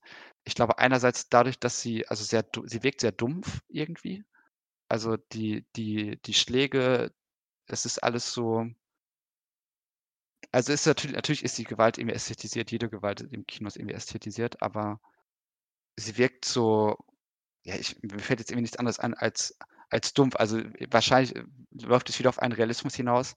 Andererseits schneidet die Kamera an ein paar Stellen auch eher weg, dass dann halt zum Beispiel auf Paul, auf sein Gesicht gezeigt wird, wie er, wenn er auf jemanden einschlägt. Also dass die Gewalt dort auch nicht zu kurz, nicht äh, ausgekostet ist. Und ich habe das Gefühl, sie funktioniert auch immer so stark schockartig. Also sie passiert sehr, mhm sehr impulsiv. Ja, und sie schockt so, so weil es eben nicht die Blut, Blutfontänen sind und so weiter, sondern es ist halt, wenn eine Kugel trifft, dann blutet es halt ein bisschen und dann bist du halt tot. Also ja, ja, aber halt es, passiert auch irgendwie immer sehr schnell und dann ist es auch schnell wieder weg. Also es, ist, es wird genau. nicht ausgekostet ja, irgendwie. Obwohl ich mir ja auch frage, warum ist die Blutfontäne, also warum ist es verstörender, keine Blutfontäne zu zeigen, aber ähm, weil, weil wir, glaube ich, ziemlich genau wissen, dass das Quatsch, äh, okay. weil wir, glaube ich, durch unsere eigenen individuellen Erfahrungen wissen, dass wenn wir uns schneiden, zum Beispiel da nicht literweise Blut rausdützen, sondern nur so ein bisschen und wir haben uns alle auch schon mal ein bisschen schwerer verletzt und wir wissen, ich glaube, das ist so ein abstrakter Moment, dass wir im Grunde das abgleichen und, äh, und dass deswegen uns Blutfontänen und so weiter Spaß machen, weil wir es als Abstraktion und Übertreibung äh, direkt wahrnehmen und deswegen nicht als reale Gewalt. Aber das, was da passiert, sehen wir als, wenn, wenn, wir mit wenn wir mit einem Panzer jemanden überfahren, sieht es wahrscheinlich ungefähr genauso aus. Wenn jemand eine Kugel abbekommt, sieht es ungefähr genauso aus. Wenn jemand eine Granate irgendwie von der Granate zerrissen wird, wird es ungefähr genauso aussehen. Und dann, äh, und das ist, glaube ich, sehr viel schockierender, als wenn irgendwie, weiß ich nicht, jemand mit einer Kettensäge fünf Minuten irgendwie durch den Oberkörper durchdüst und die Person fünf Minuten lang schreit und äh, mhm. irgendwie 80 Liter Kunstblut irgendwie durch, durch den Raum gepumpt werden. Also jetzt auch nicht meine Art des Films, ist, glaube ich, auch wirklich eine sehr langweilige Art des Films. Aber äh, ich glaube, das ist das, was, was kognitiv da passiert. Dass wir das, also ich glaube, das, das realisieren wir. Ich glaube, es gibt eine Form von im Grunde Evidenz, die sofort für uns de deutlich ist, das ist keine Gewalt, wie sie, äh, also das ist nicht wie ein menschlicher Körper auf Gewalt reagieren würde, das ist also Show mhm. und das ist eine Form, von der es erkennt, dass es äh, das ist, was mit dem menschlichen Körper passieren wird. Okay, ja, das klingt einleuchtend. Ähm, ja, das, das wollte ich eigentlich zu sagen. Das fiel noch ein, dass wir, das ist ein Film über Gewalt. Ähm, und die ja, finde ich richtig, genau. Finde ich angemessen dargestellt. Also ist irgendwie auch spannend halt zu merken, wie, wie unterschiedlich man da rangehen kann. Ähm, ja, und dann können wir zum Ende kommen. Da wolltest du ja jetzt noch. Ja, ich finde diesen Bezug auf das aktuelle politische eigentlich dahingehend interessant, deswegen wollte ich hier nochmal aufgreifen. Das mache ich jetzt gar nicht zu lang. Aber ähm, wenn man sich nochmal an den Anfang des Krieges erinnert, äh, auch da haben wir, hatten wir das Fluchen und diese verdammten Sozialdemokraten. Also es ging irgendwie alles nicht schnell genug, die Waffen waren nicht groß genug. Aus allen Lagern, von AfD, CDU bis die Linke, aber also ne, da wahrscheinlich großteilig leider aus den falschen Gründen. Ähm, äh, aber da scheint dann doch noch irgendwie sowas wie mh, hm, eine Essenz des Sozialdemokratischen vielleicht zu sein, äh, das, was ja eine ganz hoffnungstragende Idee wäre, auch wenn man sich in anderen Punkten fragen kann, ob die da ist. Aber erstmal in dem Punkt scheint sie vielleicht noch da zu sein. Und äh, in diesem ganzen Gefluche anfänglich über Scholz und wahrscheinlich immer noch über Scholz, weil vielen geht es ja, auch vielen Linksliberalen geht es ja immer noch nicht schnell genug, ähm, ist da, glaube ich, viel Aktuelles zu holen. Und wenn man sich diese Linksliberalen auf Twitter eben auch anguckt, ist es so ein bisschen so, als ob wir diesen Lehrer in der Schule sehen, der zu dem äh, zu dem Klassenverband spricht, beziehungsweise zu, dem, zu der ganzen Schule oder der Stufe. Ähm, das sind Leute, die im Grunde jetzt sagen, ja, es geht um sowas wie irgendwie woke und irgendwie Menschenrechte und so weiter, die führen ganz hehre Ideale an und so, aber sind selber eher wie diese Lehrer, die ja niemals die, Front sehen werden, oder auch die Generäle, die wir in dem Film sehen, die ja auch niemals die Front sehen werden. Und unter anderem deswegen war es mir so wichtig und habe ich das so lange ausgeführt, diese Differenz zwischen links und rechts und wie die über das Ganze reden und sich da manchmal ganz schnell so Strukturen von Protofaschismen und so eingliedern, wo wir das heute wahrscheinlich zumindest in unseren Kreisen gar nicht mehr so sensibilisiert dafür sind, so zeigt dieser Film, das finde ich doch wahnsinnig gut und sehr gut da heute anschließbar. Äh, und deswegen muss man wahrscheinlich ein bisschen mehr über diesen Film nachdenken, darüber, wie er die Wirklichkeit fasst, darüber, wie er den Zugriff äh, auf den Krieg hat und, ähm, und dann vielleicht ein bisschen mehr sich Gedanken darüber machen, ob es nicht andere Wege gäbe, die Ukraine zu unterstützen, Russland abzuwehren, die ursprünglichen Grenzen wiederherzustellen. Denn es ist natürlich auch keine Lösung, einfach dem Aggressor nachzugeben und jetzt einfach zu sagen, naja, wir wollen auf keinen Fall Krieg führen, ja, dann hat irgendwie, dann hat, dann hat irgendwie Putin mit seinem Angriffskrieg gewonnen. Aber es kann genauso wenig, glaube ich, mit diesem Film können wir sagen, eine Lösung sein, einen proletarischen Krieg zu führen. Denn Putin stirbt nicht in diesem Krieg, sondern Männer und Frauen in Russland, in der Ukraine, aus allen möglichen Armeen der Welt, die vielleicht noch dahin gezogen sind oder Leute, die aufgrund von einer idiotischen Verblendung dorthin ziehen, äh, um dort zu kämpfen. Vielleicht auch was ganz, vielleicht auch eine gewisse Form von, von noblen Ideen, die natürlich mit denen ich nicht viel anfangen kann. Du wahrscheinlich auch nicht. Aber ähm, genau, deswegen muss man vielleicht mit diesem Film denken und sagen, vielleicht muss man andere Wege finden, Krieg zu führen und das Völkerrecht und die nationale Entität, denn die wird auch wieder gestärkt und vieles mehr, auch problematische Aspekte und so, aber die zu stärken, gewisse Grenzen, die einfach festgeschrieben sind, zu respektieren, wiederherzustellen. Und das heißt dann sowas wie Wirtschaftssanktionen und so weiter. Mir ist klar, dass auch das äh, einen gewissen Bodycount hat. Also nicht nur der Krieg hat einen Bodycount, sondern auch Wirtschaftssanktionen haben Bodycounts. Ähm, und das macht es zu einem wahnsinnig schwierigen Projekt. Ich will nicht sagen, und für uns beide wahrscheinlich, dass wir eine Lösung dafür haben. Ich will nur sagen, es ist wahnsinnig schwierig, aber ich glaube, eine Sache kann sehr, sehr klar gesagt werden, oder zumindest unter der Linse dieses Films, ob ihr der zustimmt oder nicht, müsst ihr gucken. Aber unter dieser Linse des Films würde ich sagen, und da gehe ich mit dem Film, oder würde der Film wahrscheinlich sagen, und ich gehe mit dem Film, und Lukas glaube ich auch, ähm, nämlich dass Krieg in der Form, nämlich dass Armeen aufeinander rasseln und dort Millionen, Tausende und Millionen von jungen Menschen vor allem, die nichts damit zu tun haben und die keine Idee haben, was da eigentlich auf dem Spiel steht und so weiter geopfert werden, kann eigentlich nie die wirkliche Lösung sein.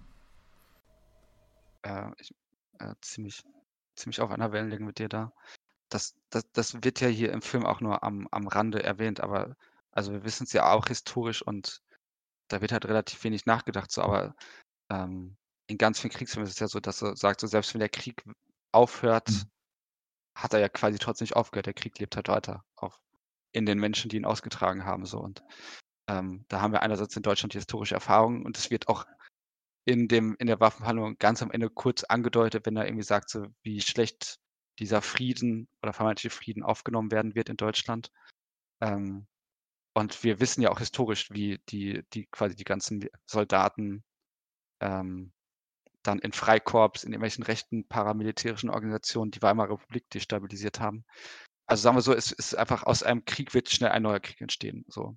Und es ist sehr schwer an ein, also es ist sehr, es ist sehr schwer, irgendwie Frieden zu schließen. Und wie schwierig das ist, zeigt ja dieser Film auch, weil hier braucht es halt dann irgendwie so eine Figur wie halt so ein Politiker, der dieses enorme Risiko eingeht und der sehr unbequeme Entscheidungen treffen muss, aber er trifft sie. Ähm, um halt sowas irgendwie zu stoppen, um halt irgendwie wieder zu sagen, okay, wir, wir machen es jetzt wieder politisch, wir machen es jetzt diplomatisch. Ähm, das kann man jetzt natürlich nicht eins zu eins auf den, auf den Ukraine-Konflikt so legen, aber es, man erkennt sehr viele Tendenzen wieder, ähm, die halt irgendwie zeigen, wie, ja, was für Eigenlogik ein Krieg halt hat und welche Doppelmoral halt schon besteht. Bei wie vielen Menschen man halt irgendwie hört, so, ja, ähm, die halt dafür argumentieren für Menschenleben, die halt sagen, wir müssen Krieg für Menschenleben führen aber in dem Moment die Menschenleben, die sie ja damit verpulvern, eigentlich komplett egal sind. Also niemand spricht ja darüber, niemand spricht ja über die Toten des Krieges so. Vielleicht ein bisschen über die Zivilisten, aber die, diejenigen, die halt wirklich die Waffe in der Hand halten, über die, die interessiert ja eigentlich kaum jemand, der die in den Krieg hier schickt. Und so eine Figur wie Erzberg ist halt jemand, der tatsächlich akzentuiert, ja, aber äh, sterben halt 40.000 pro Woche so, ähm, wenn wir so nicht agieren. Und ähm, allein das in den Fokus zu rücken, ist es schon wert. Und gleichzeitig zeigt es aber, zeigt der Film da auch ganz gut anhand dieser Gespräche der Soldaten. Ähm, also einerseits die Frage, wie beendet man Krieg, aber andererseits auch, wie kommen Kriege zustande? Und wie gesagt, beim Ersten Weltkrieg ist es unglaublich kompliziert. Aber es auch einfach mal irgendwie so runterzubrechen und zu sagen, ähm, in einer, in einer Szene, Szene sagt der Cut, ja, wir haben es nicht gewollt und die haben es nicht gewollt. Trotzdem sind wir jetzt alle im Krieg und die ganze Welt ist im Krieg. So. Und irgendwie zu merken, ja, Krieg hat Eigenlogiken, die nicht durch Moral ähm, zu beherrschen sind. So. Und in denen eigentlich Menschen gegeneinander kämpfen, die im Echtleben wahrscheinlich nie etwas gegeneinander gehabt haben. Und einfach mal sich dessen bewusst zu werden. So, das äh, ist, glaube ich, schon eine Leistung, die der Film auf jeden Fall verbringt und die man hoffentlich auch mitnehmen kann. Äh, ja, und das wäre auch so mein Schlusswort.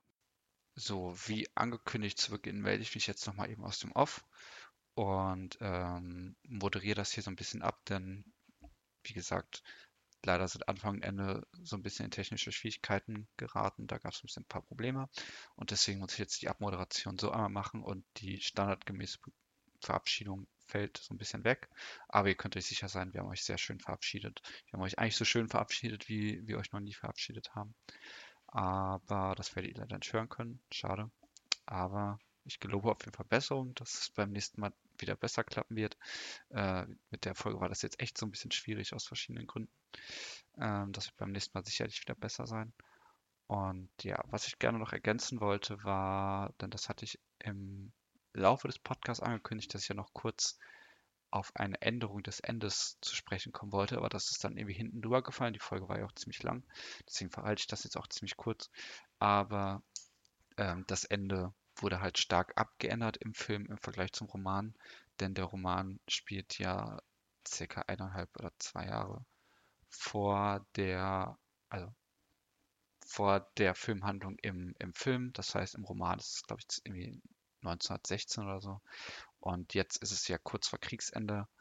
Und ähm, die Pointe bei dem Roman war es, dass quasi mit dem Ende des Romans, also auch dem Tod Paul Bäumers, das mitten im Krieg stattfindet, wo auch noch kein Ende abzusehen ist, also irgendwann 1916, 1917, ähm, dass dieser Krieg, äh, dass sein Tod so rum eigentlich quasi gar keine Bedeutung mehr hat, sondern dann fällt halt dieser sehr ikonisch gewordene Satz, dass irgendwie der Heeresreport für den Tag nur ähm, anführt, im Westen nichts Neues, aber gleichzeitig wir als Zuschauer und Zuschauerinnen natürlich sehen, was dort alles passiert ist und dadurch, dass quasi gesagt wird, ja, das ist halt nichts Neues, das ist die Normalität. Ähm, der Heeresbericht listet das quasi gar nicht erst auf, weil es halt so was Normales ist. Vielleicht auch, weil er natürlich dafür gar keine Augen hat oder gar keine. Was hat ein Heeresbericht? Heeresbericht hat keine Augen. Ihr wisst, was ich mit der Metapher meine. Ähm, da ist es halt dann so, dass, äh, genau, dass es halt keine Rolle spielt und dadurch durch diese Nüchternheit und Sachlichkeit wieder durch eine sehr brutale Wirkung erzielt. Und das passiert jetzt im Film nicht, denn im Film passiert ja tatsächlich was Neues, und zwar der Kriegsende. Ähm, das ist ja im Roman nicht so, denn der Krieg läuft jetzt einfach potenziell endlos weiter. Ähm, mit eben genau diesem Zermürbenden. Und der Film setzt dort aber was anderes hin, weswegen im Westen nichts Neues als Titel eigentlich auch gar nicht mehr so richtig passt. Und das ist ja eine Kritik, die dann auch recht viel am Film geäußert wurde, dass eben die, dass es eigentlich gar nicht wirklich eine gute Verfilmung des Buches sei, sondern ähm, äh, genau, da halt so starke Veränderungen vorgenommen wurden und da halt die Pointe des Endes auch nicht mehr stimmt. Und das ist ein Kritikpunkt, den ich vielleicht noch am ehesten zustimmen würde, wenn auch ich sagen würde, die Freiheit kann man sich A nehmen, und B ist das, was stattdessen gemacht wurde, auch eigentlich eine ziemlich interessante und wirkungsvolle ähm, Inszenierung. Also ich verstehe, dass man das originale Ende haben will. Ich würde halt sagen, es ist eine sehr stark andere Tonalität, die dadurch getroffen wird, die aber nicht unbedingt schlechter ist. Äh, genau, aber das wollte ich noch kurz anfügen, weil das sind wir irgendwie in der Aufnahme dann ein bisschen schuldig ge geblieben. Und darüber hinaus noch eine ganz kurze Anmerkung, das ist mir beim Drüberhören nochmal aufgefallen. Und zwar habe ich einen kleinen Fehler gemacht, als ich zu Beginn meinte, dass die Originalverfilmung von Im Westen nichts Neues aus dem Jahr 1930 den ersten Oscar gewonnen hätte, also für den besten Film. Das ist nicht ganz korrekt. Also der Film hat im Jahre 1930 den Oscar gewonnen, aber es war nicht die allererste Oscarverleihung, sondern die allererste Oscarverleihung war zwei Jahre zuvor, 1928. Äh, somit ist der Film nicht der erste Film gewesen, der den Oscar für den besten Film gewonnen hat, sondern äh, der dritte.